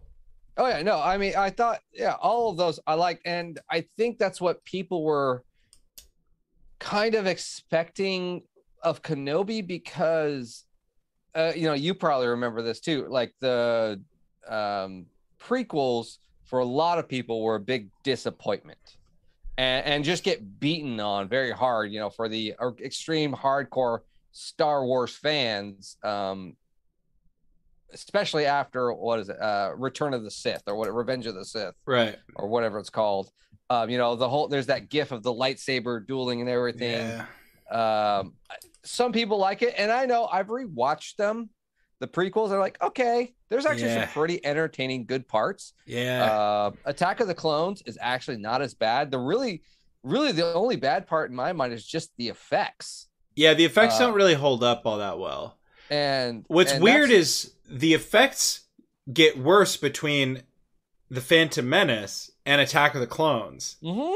Like which is They weird do. because like I watched Phantom Menace and I was like, "Holy shit, this like holds up in its own way. Like it's campy, but it's fun. Like the i think there's more practical effects the pod racing is mind blowing. Yeah, it, it still looks good. Well, I think it's it's so many fast moving objects. To me, the um, it's the clone troopers and the wars, and and they just look horrible. Yeah. Uh, like you the scene on Geonosis where all like the bugs are coming out and they're cornered in the arena, like it looked pretty bad by today's standards. And Yeah. like what's weird is like for example, like a movie series that was pretty popular around the same time. I don't have exact dates in front of me, but like I remember my age and like Lord of the Rings was Oh, yeah. like really popping off. And Lord of the Rings holds up, dude. Lord of the Rings holds up. So then to go to Attack of the Clones, and it's like, I don't know. But then Revenge, I feel like even if the effects are pretty bad, Revenge is a much better movie in general. Um, but you know, I don't know. That's just me. Uh, I Jonathan I- Badger hates the prequels, but you know what are you gonna do? He doesn't have any joy in his life, so. just kidding, Jonathan. It's okay to hate the prequels if you want. I've just spent my whole life apologizing for them, so I'm very good at it. Well, I mean, uh, the yeah, spe- I I kind of like them better than the the new ones. yeah, So- you know, I think it's one thing you hear a lot of people say all the time, right? Is that like the prequels tell a better cohesive story than the sequels. Yeah, And we could sit here and bicker about whatever the reason is. Like everybody's heard me talk about Last Jedi and Rise over and over and over and over, but they do. They they're a more cohesive unit, and uh, and I don't know. I I don't know where I got this idea, but like when you watch Liam Neeson in Phantom Menace. And he's just rolling with it. He's like, "Well, yeah, the Force brought me here." Like that's a dude who's just like, "Yeah, just rolling with the vibes, babe." You know, like we're gonna see what happens. it's actually really funny when you watch that. He's just like leaves everything to chance. He's like, "Oh yeah, well the Force put me here, so I must have to be here for some reason." yeah. I remember I remember seeing episode the Oh, my, enjoying it. losing John a little bit. Sorry, bud. Yeah. You watched what and enjoyed it? Uh, episode Phantom Menace. When Oh, it first gotcha. came out. Yeah. Uh, I I really enjoyed it. Uh, oh, but I was also you know young. I don't remember how old I was. Yeah, I was pretty young too. I I had to have been like teenage years. yeah. See, you were you're a little bit older than me, but I, I was pretty young. I was still in elementary school, and and uh, and so it's that's one of the funny things you hear. Like I think Jeff said it one of the last times I was on the show. He's like, well.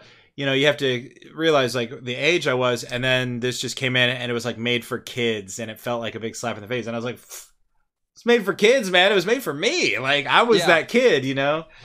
Well, it, it seemed to be made for for Star Wars fans. That was the thing. And but the problem was you went from 83, which would have been Return of the Jedi, which for a lot of Star Wars fans was disappointment. But actually, me growing up, I used to think uh Return of the Jedi was my favorite one. Yeah. Like growing up, Return of the Jedi as a kid, pre you know, the middle school and everything, like that was my favorite one. It was you had the Jabba the Hutt scene. That was the- awesome. you know, uh, I actually, as a kid, loved the Ewoks and the the racing in um, the forest, all the walkers. I just loved all of that stuff. Yeah. Um, I I didn't like Empire Strikes Back because it was too dark and it was like this is dumb and and and episode or um, episode A New Hope was just too boring. Yes, So yeah. for a kid uh the, but then i went into phantom menace i was like okay i, I kind of get it it's, it's kind of good yeah it was it was attack of the clones that kind of yeah this isn't good um i did enjoy the force awakens but only because it just was a copy clone of a new hope I, I enjoyed it. It's fun, man. I, I watched it not that that long ago, just a couple weeks ago, and it's just so fun. It's just a popcorn flick. Like yeah it's a popcorn flick it's certainly better than some other Star Wars movies. Like it's better than New Hope in my opinion, and it's better than Attack the Clones in my opinion. Um, I don't know. It's just I I think that part of the reason that these movies get a lot of crap is just because there's no way it could have lived up to our imaginations.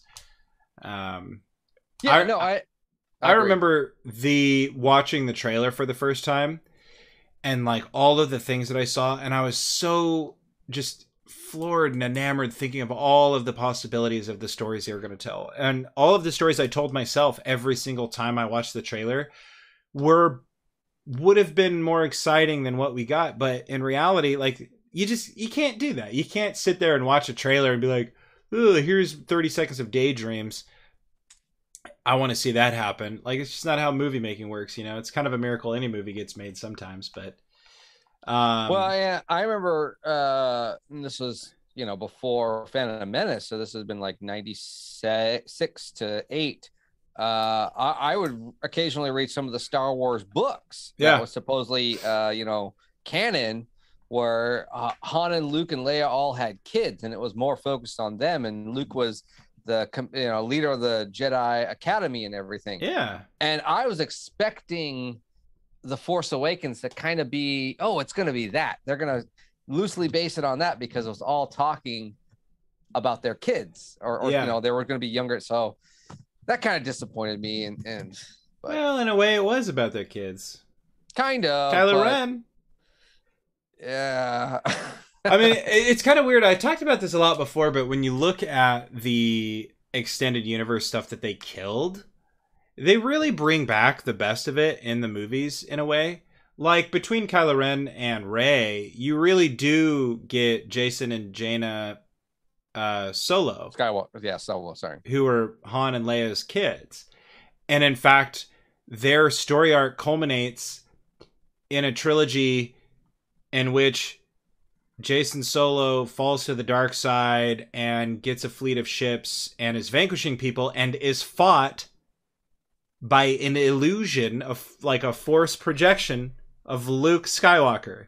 Like literally taken from the books and put in the movies. And what's funny is everybody reads the ta- like reads that book and they go, "What an incredible amazing scene." And then they watch the movie where that happens and they're like, boo. Which again, it shows you the power of your own imagination because what you read in that book, it evokes mental images, it evokes all these things that's happening. You're thinking about how incredible it is. And, I, and I'm not saying it's a beat for beat because in the book, what's happening is even more incredible than what happens in the movie in a way, but like, you know, and uh, but anyway, and then uh, in the book too, Jaina has to train to figure out how to kill Jacen Solo and all this sort of stuff, and and uh, so yeah, they basically take some of that, uh, and and then in character design too. You look at uh, Rey; she really has like the character design of like Bastila from Knights of the Old Republic.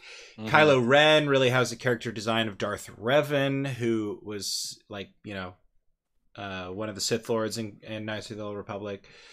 Um, and I could go on and on and on. They just take a lot of these things that we had enjoyed from the games, a lot of these scenes that we enjoyed from the books, and they figured out how to kind of strip them for parts and bring them into the movies. Well, I guess that can also be, you know, that that's a double-edged sword too, because exactly what you said. Uh, you know, we take these things and we had our own imagination of it, and the writers are probably like, oh, look what we're doing. We're paying homage and we're bringing all the things that people love.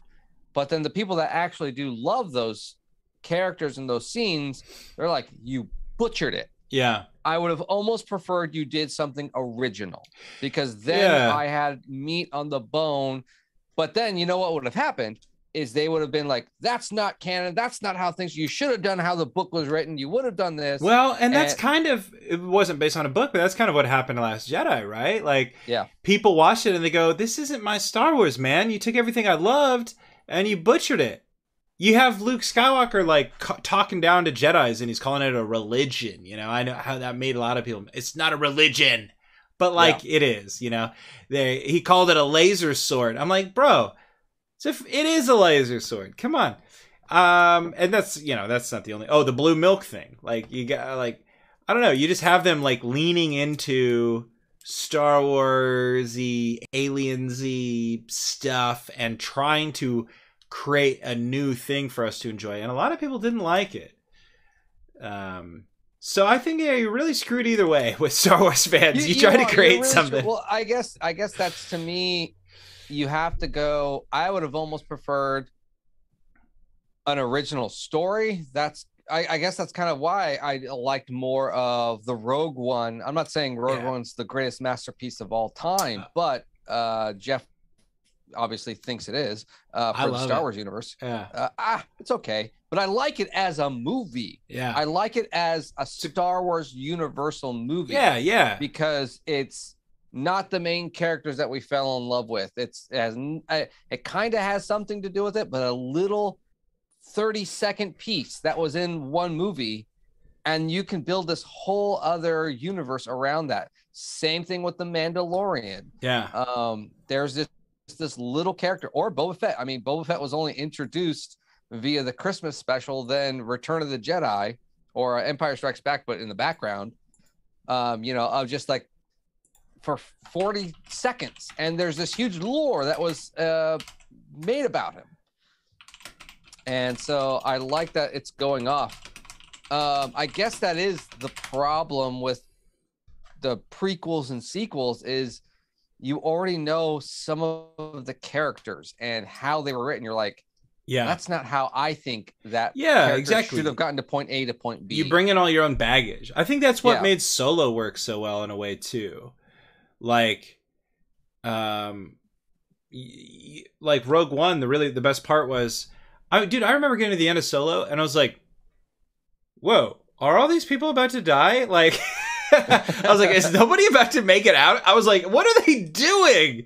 And i, I realized that like right before it happened not like not that uh, like literally i'm pretty sure the death star was about to fire and i was like wait what and then the whole hallway scene, which like sometimes people knock it. Personally, I thought it was epic. At the very end, it's dark, lightsaber ignites, and I was just like, for a brief moment, I remember forgetting that that feeling.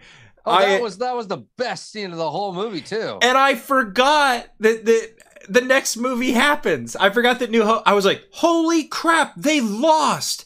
After all that, they lost. He's up here killing people. I was like, I can't believe it. The rebellion's over. And then, like, literally, the Corellian Corvette's taken away, and I was like, oh, God, I'm Oh. so dumb. Yeah. like I've been watching these movies and reading these books and playing these games for uh, you know 30 years and I'm just like I forgot all about it. That's what Rogue One did so well. Um but uh Yeah, in, in that sense, it was a completely different story and I and different character, but it was still a little nugget of within the re, the realm of the original trilogy or the trilogy, the the universe we know and love. And so it was just this. Hey, here's remember you guys like that little piece. Well, here's the in depth story of that, and yeah. I, I like that, and I think that's like you said um, with these other ones because there's recurring characters. We bring in our own baggage. That's Yeah. a, that's a good. I think a that's, the best part about it, you know. And and one of the things I said this on my old Star Wars podcast, but like one of the things that gave me a lot of hope with Rogue One was that like this was permission for people to tell whatever kind of story they wanted in Star Wars. Give me like a band of brothers Star Wars.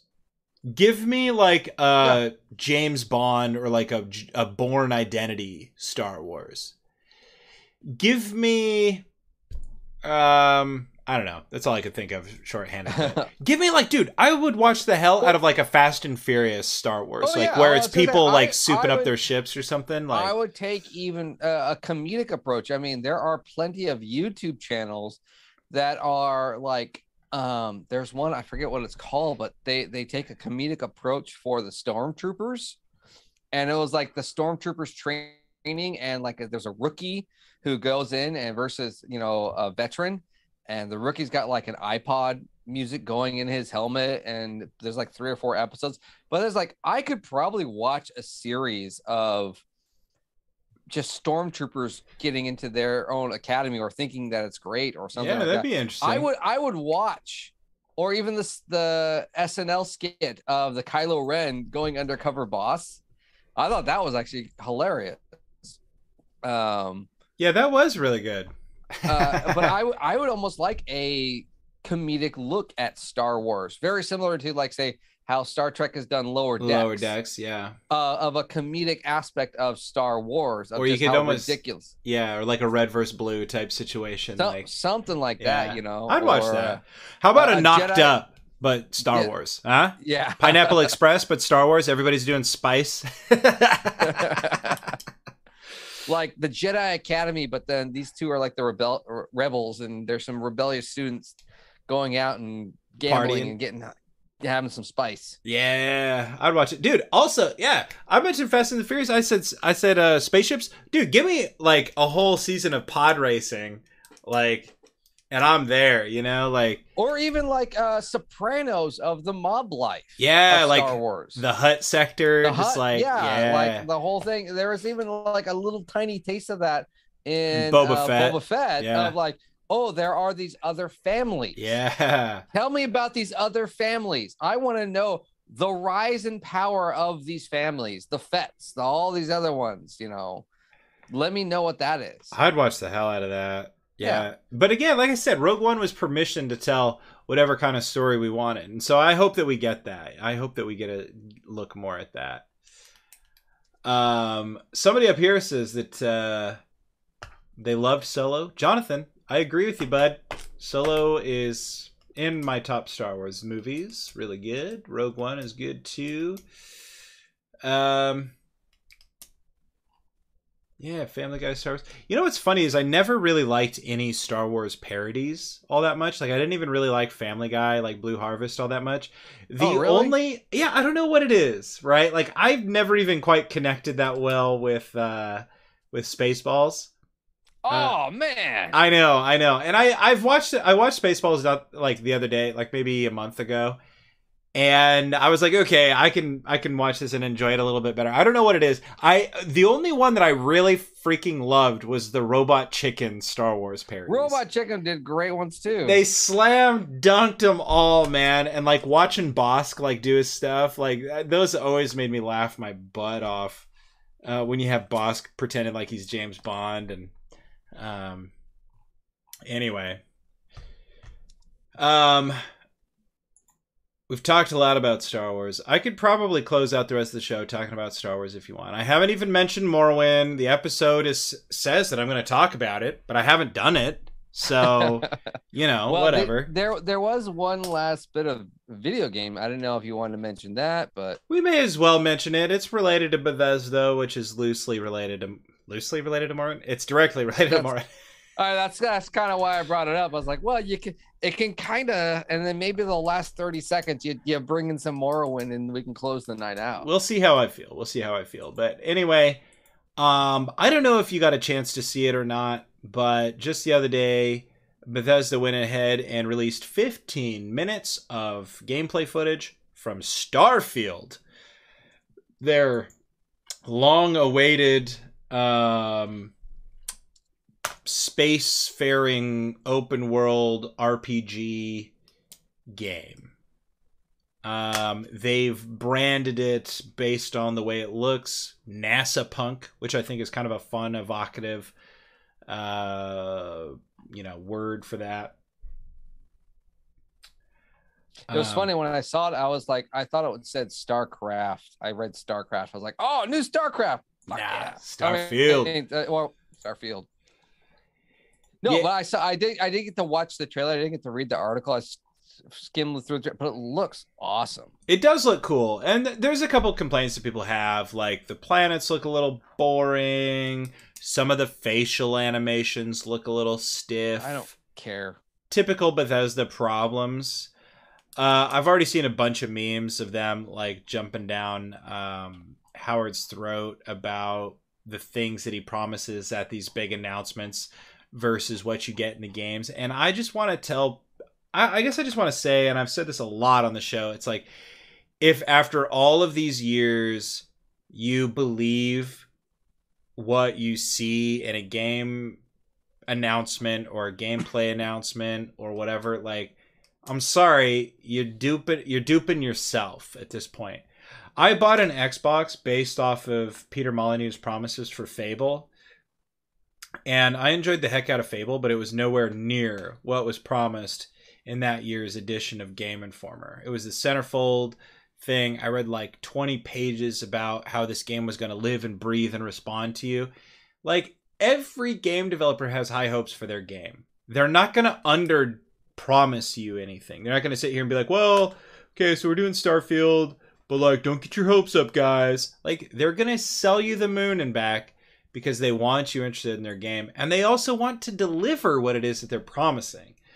Um so anyway, I don't know, just a lot of the discourse I've been seeing about Starfield.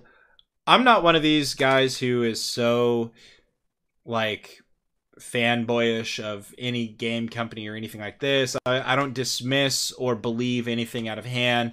The gameplay looked interesting to me. I would definitely play the game kind of as I've seen. Um, but I'm also not, I don't have these immense high hopes of how this is going to change my life forever. Um, you're right. You only get one Morrowind. And that happened to me already. In 2002, it changed my life, right? So, Uh, we did. We did miss a super chat. Yeah, I did see that. So th- now is as good of a time as any. Uh, Michael Stevens. We missed two. Actually. oh well, let's let's go ahead and hit Michael Oh Stevens. no no no no no that, that we did read the we did read Tech Geek's dad joke. Oh yeah, the Scandinavian. Yeah. So sorry, just the one. Uh, Michael Stevens, six dollars and sixty nine cents. Nice. Uh, I have a joke for you. Shout out to Man Shorts Firefly Edition. How do reavers clean their spears? They put them through the wash. But um bump. Nice. Well done. That is pretty good, actually. Speaking of great science fiction shows, Firefly and the accompanying film Serenity. Fantastic. And you Have know why heard the reboot? there's going to be a reboot? No. Yep. No, there's not. Yeah. No, they've been talking about a reboot for 20 years. Fire. Here's the deal. Here's what I was going to say, though, John. You know why Firefly lives on so endearingly in our hearts? Because it was only 12 episodes. Yeah. Everything that we hope for that show is only what it could have been. it's another example that I was talking about of how our imaginations is far more powerful than what's on screen. Because otherwise, a show with only 12 episodes wouldn't have had such a crazy following. Because what was there was good.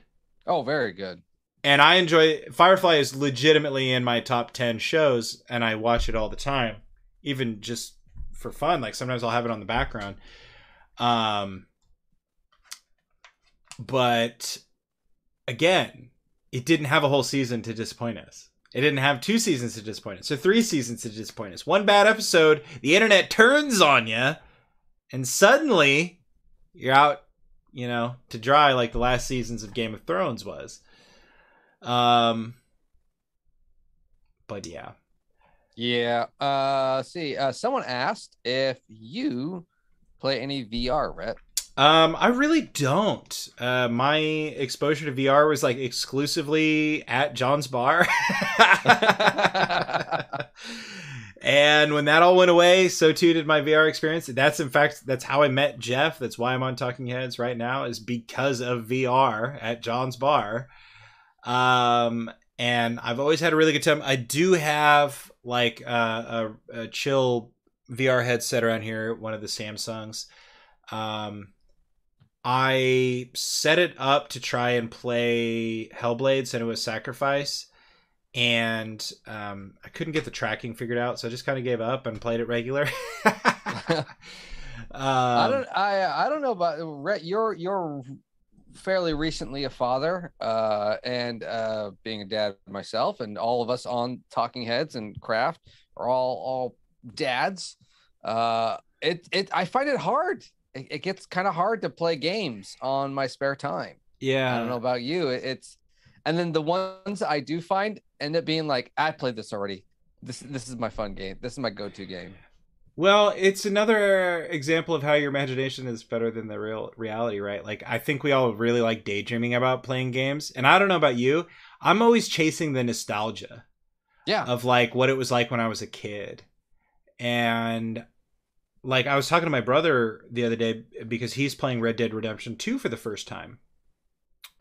And mm. anybody who's been following the show for a while knows that like I don't buy games new but Red Dead Redemption was one of those that I decided to get on and buy brand new, and I was plugged into it right away. And like, there was a day before I was a dad where I played that game and I looked at the clock and it had been 14 hours. I played the game 14 hours straight, and I that wasn't normal back then even. But now there's no way in hell I'd be able to play for that many hours straight. Like sometimes we're lucky if I can sit down and play an hour or two at most. Um you know, I don't know. There's something about a game that can suck you in and a game that you can get invested in and I feel like I'm always looking for that and I'm still like I still buy games that I know I'm never going to play. Like deep down if I would just analyze it and look at myself in the mirror, it's like why am I spending this $10 on this game on sale? I'm never going to play it. Yeah. Well, I'll, I'll tell you one thing. Uh, once they get like just a hair a little older, and then you you can buy a game, like even like a Switch or something pretty basic. Then they're gonna want to play, and then you're like, I I, I kind of get back into games. Like Jeff's already Yeah. got that because he's got a little bit older kids. Than us. Yeah. Um. Uh. But uh, it's it's my my son is all into like Super Smash Brothers. Nice. So, as far as the games I get to play, they're all, you know, 2008 games. But it's like I still get to play it, but it's fun. I dominate because I don't even let him like. Yeah, I don't go easy. on I, Can't like, give him full soap. I, I, I no, I don't give a false hope. Um, I, I I win every match. It- it- But But dad, I, I- want to play teams but- now. oh no, he so so so here's how here's how we try to even the playing field. Uh, my wife will play, and she'll be on his team, and she's worse than him. Like he whoops my my wife's butt. Uh, my five year old is way better than my wife, but still. Uh, and then I increase my pre-made damage to 300. So any hit that hits me, I automatically die. I still win. yeah, you got to give them like a super hard bot on their team or something too, and do three something like that. But it's fun. He'll do that. He'll do Mario Kart. Uh, Nice. He's really into his favorite now is Mario Party. Oh, fun. Um, but yeah, it, it is. I find now more more like I agree with what you're saying. The nostalgia. I'll try to play some first person shooters. Like I was really invested into. um Oh God, what was the latest uh, one that came out? Battle, the latest Battlefield. right. And I was like, oh, I because I remember Battlefield me growing up, like that was that was my jam. That was my nostalgia. That I bought every single edition of that. I played, like you said, 14 hours Yeah. sometimes.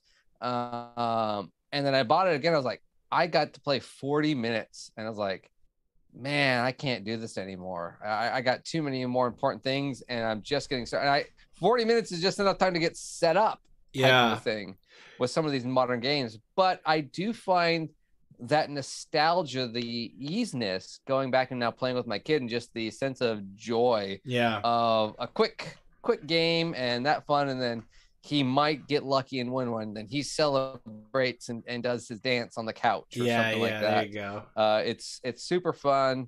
You got a boy, you'll get uh, you'll you'll you'll even even not even video games, just like games or or sports or Yeah. tossing around, pretend. Uh, he my my son loves being Link, but we'll Nice. be outside, and I, we bought him like a plastic sword and shield, and I I'm the villain, and and so but he still loves doing that. So it's super fun stuff like that. So you you kind of get to relive different aspects of your video game because you inject that Yeah.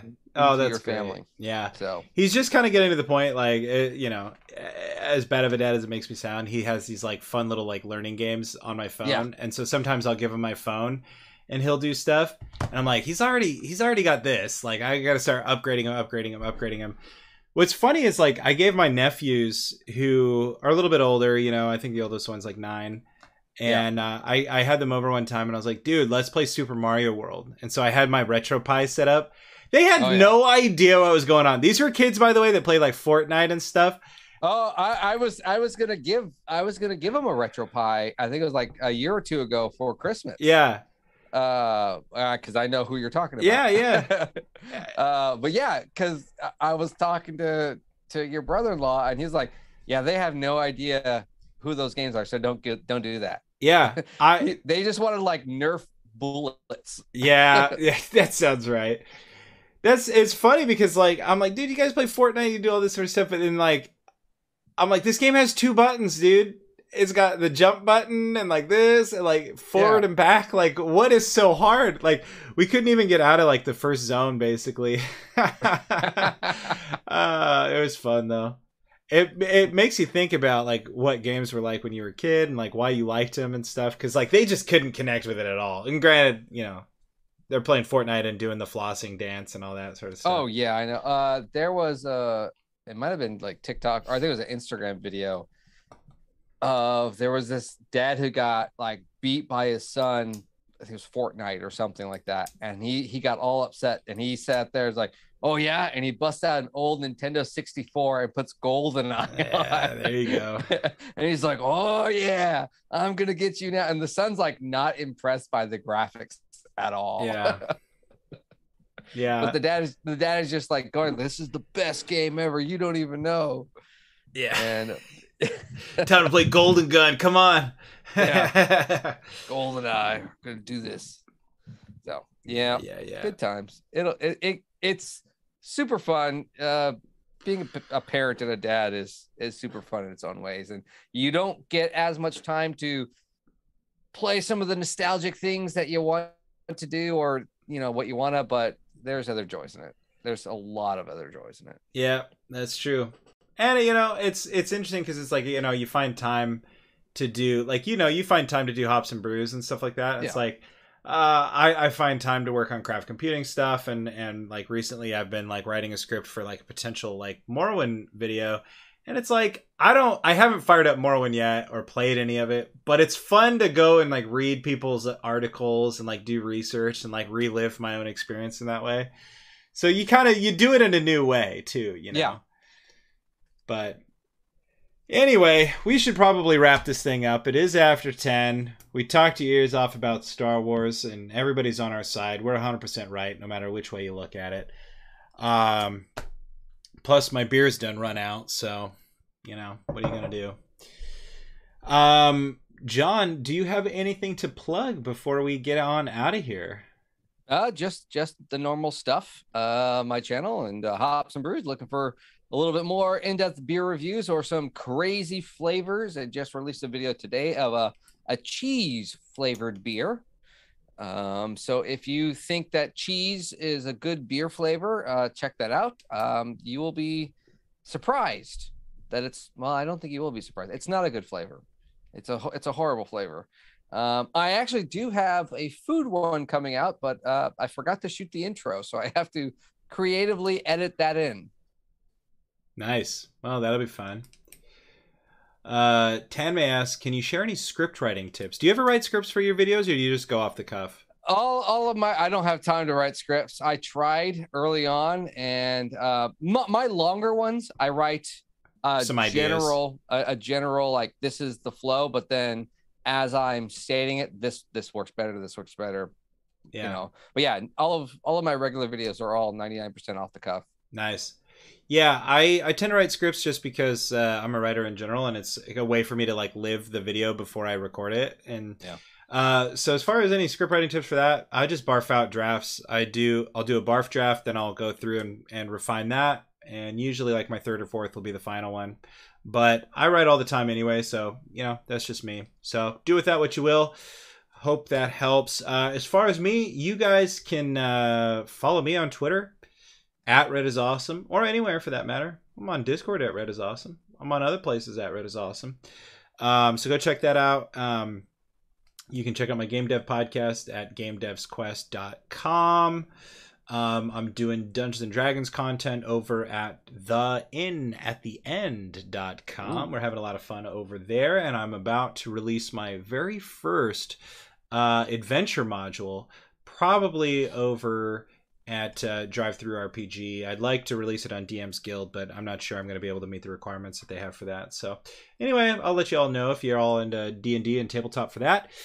Otherwise, jump on over to patreon.com slash craft computing, throw a dollar, join the Discord, come join the super secret chat and all those good things.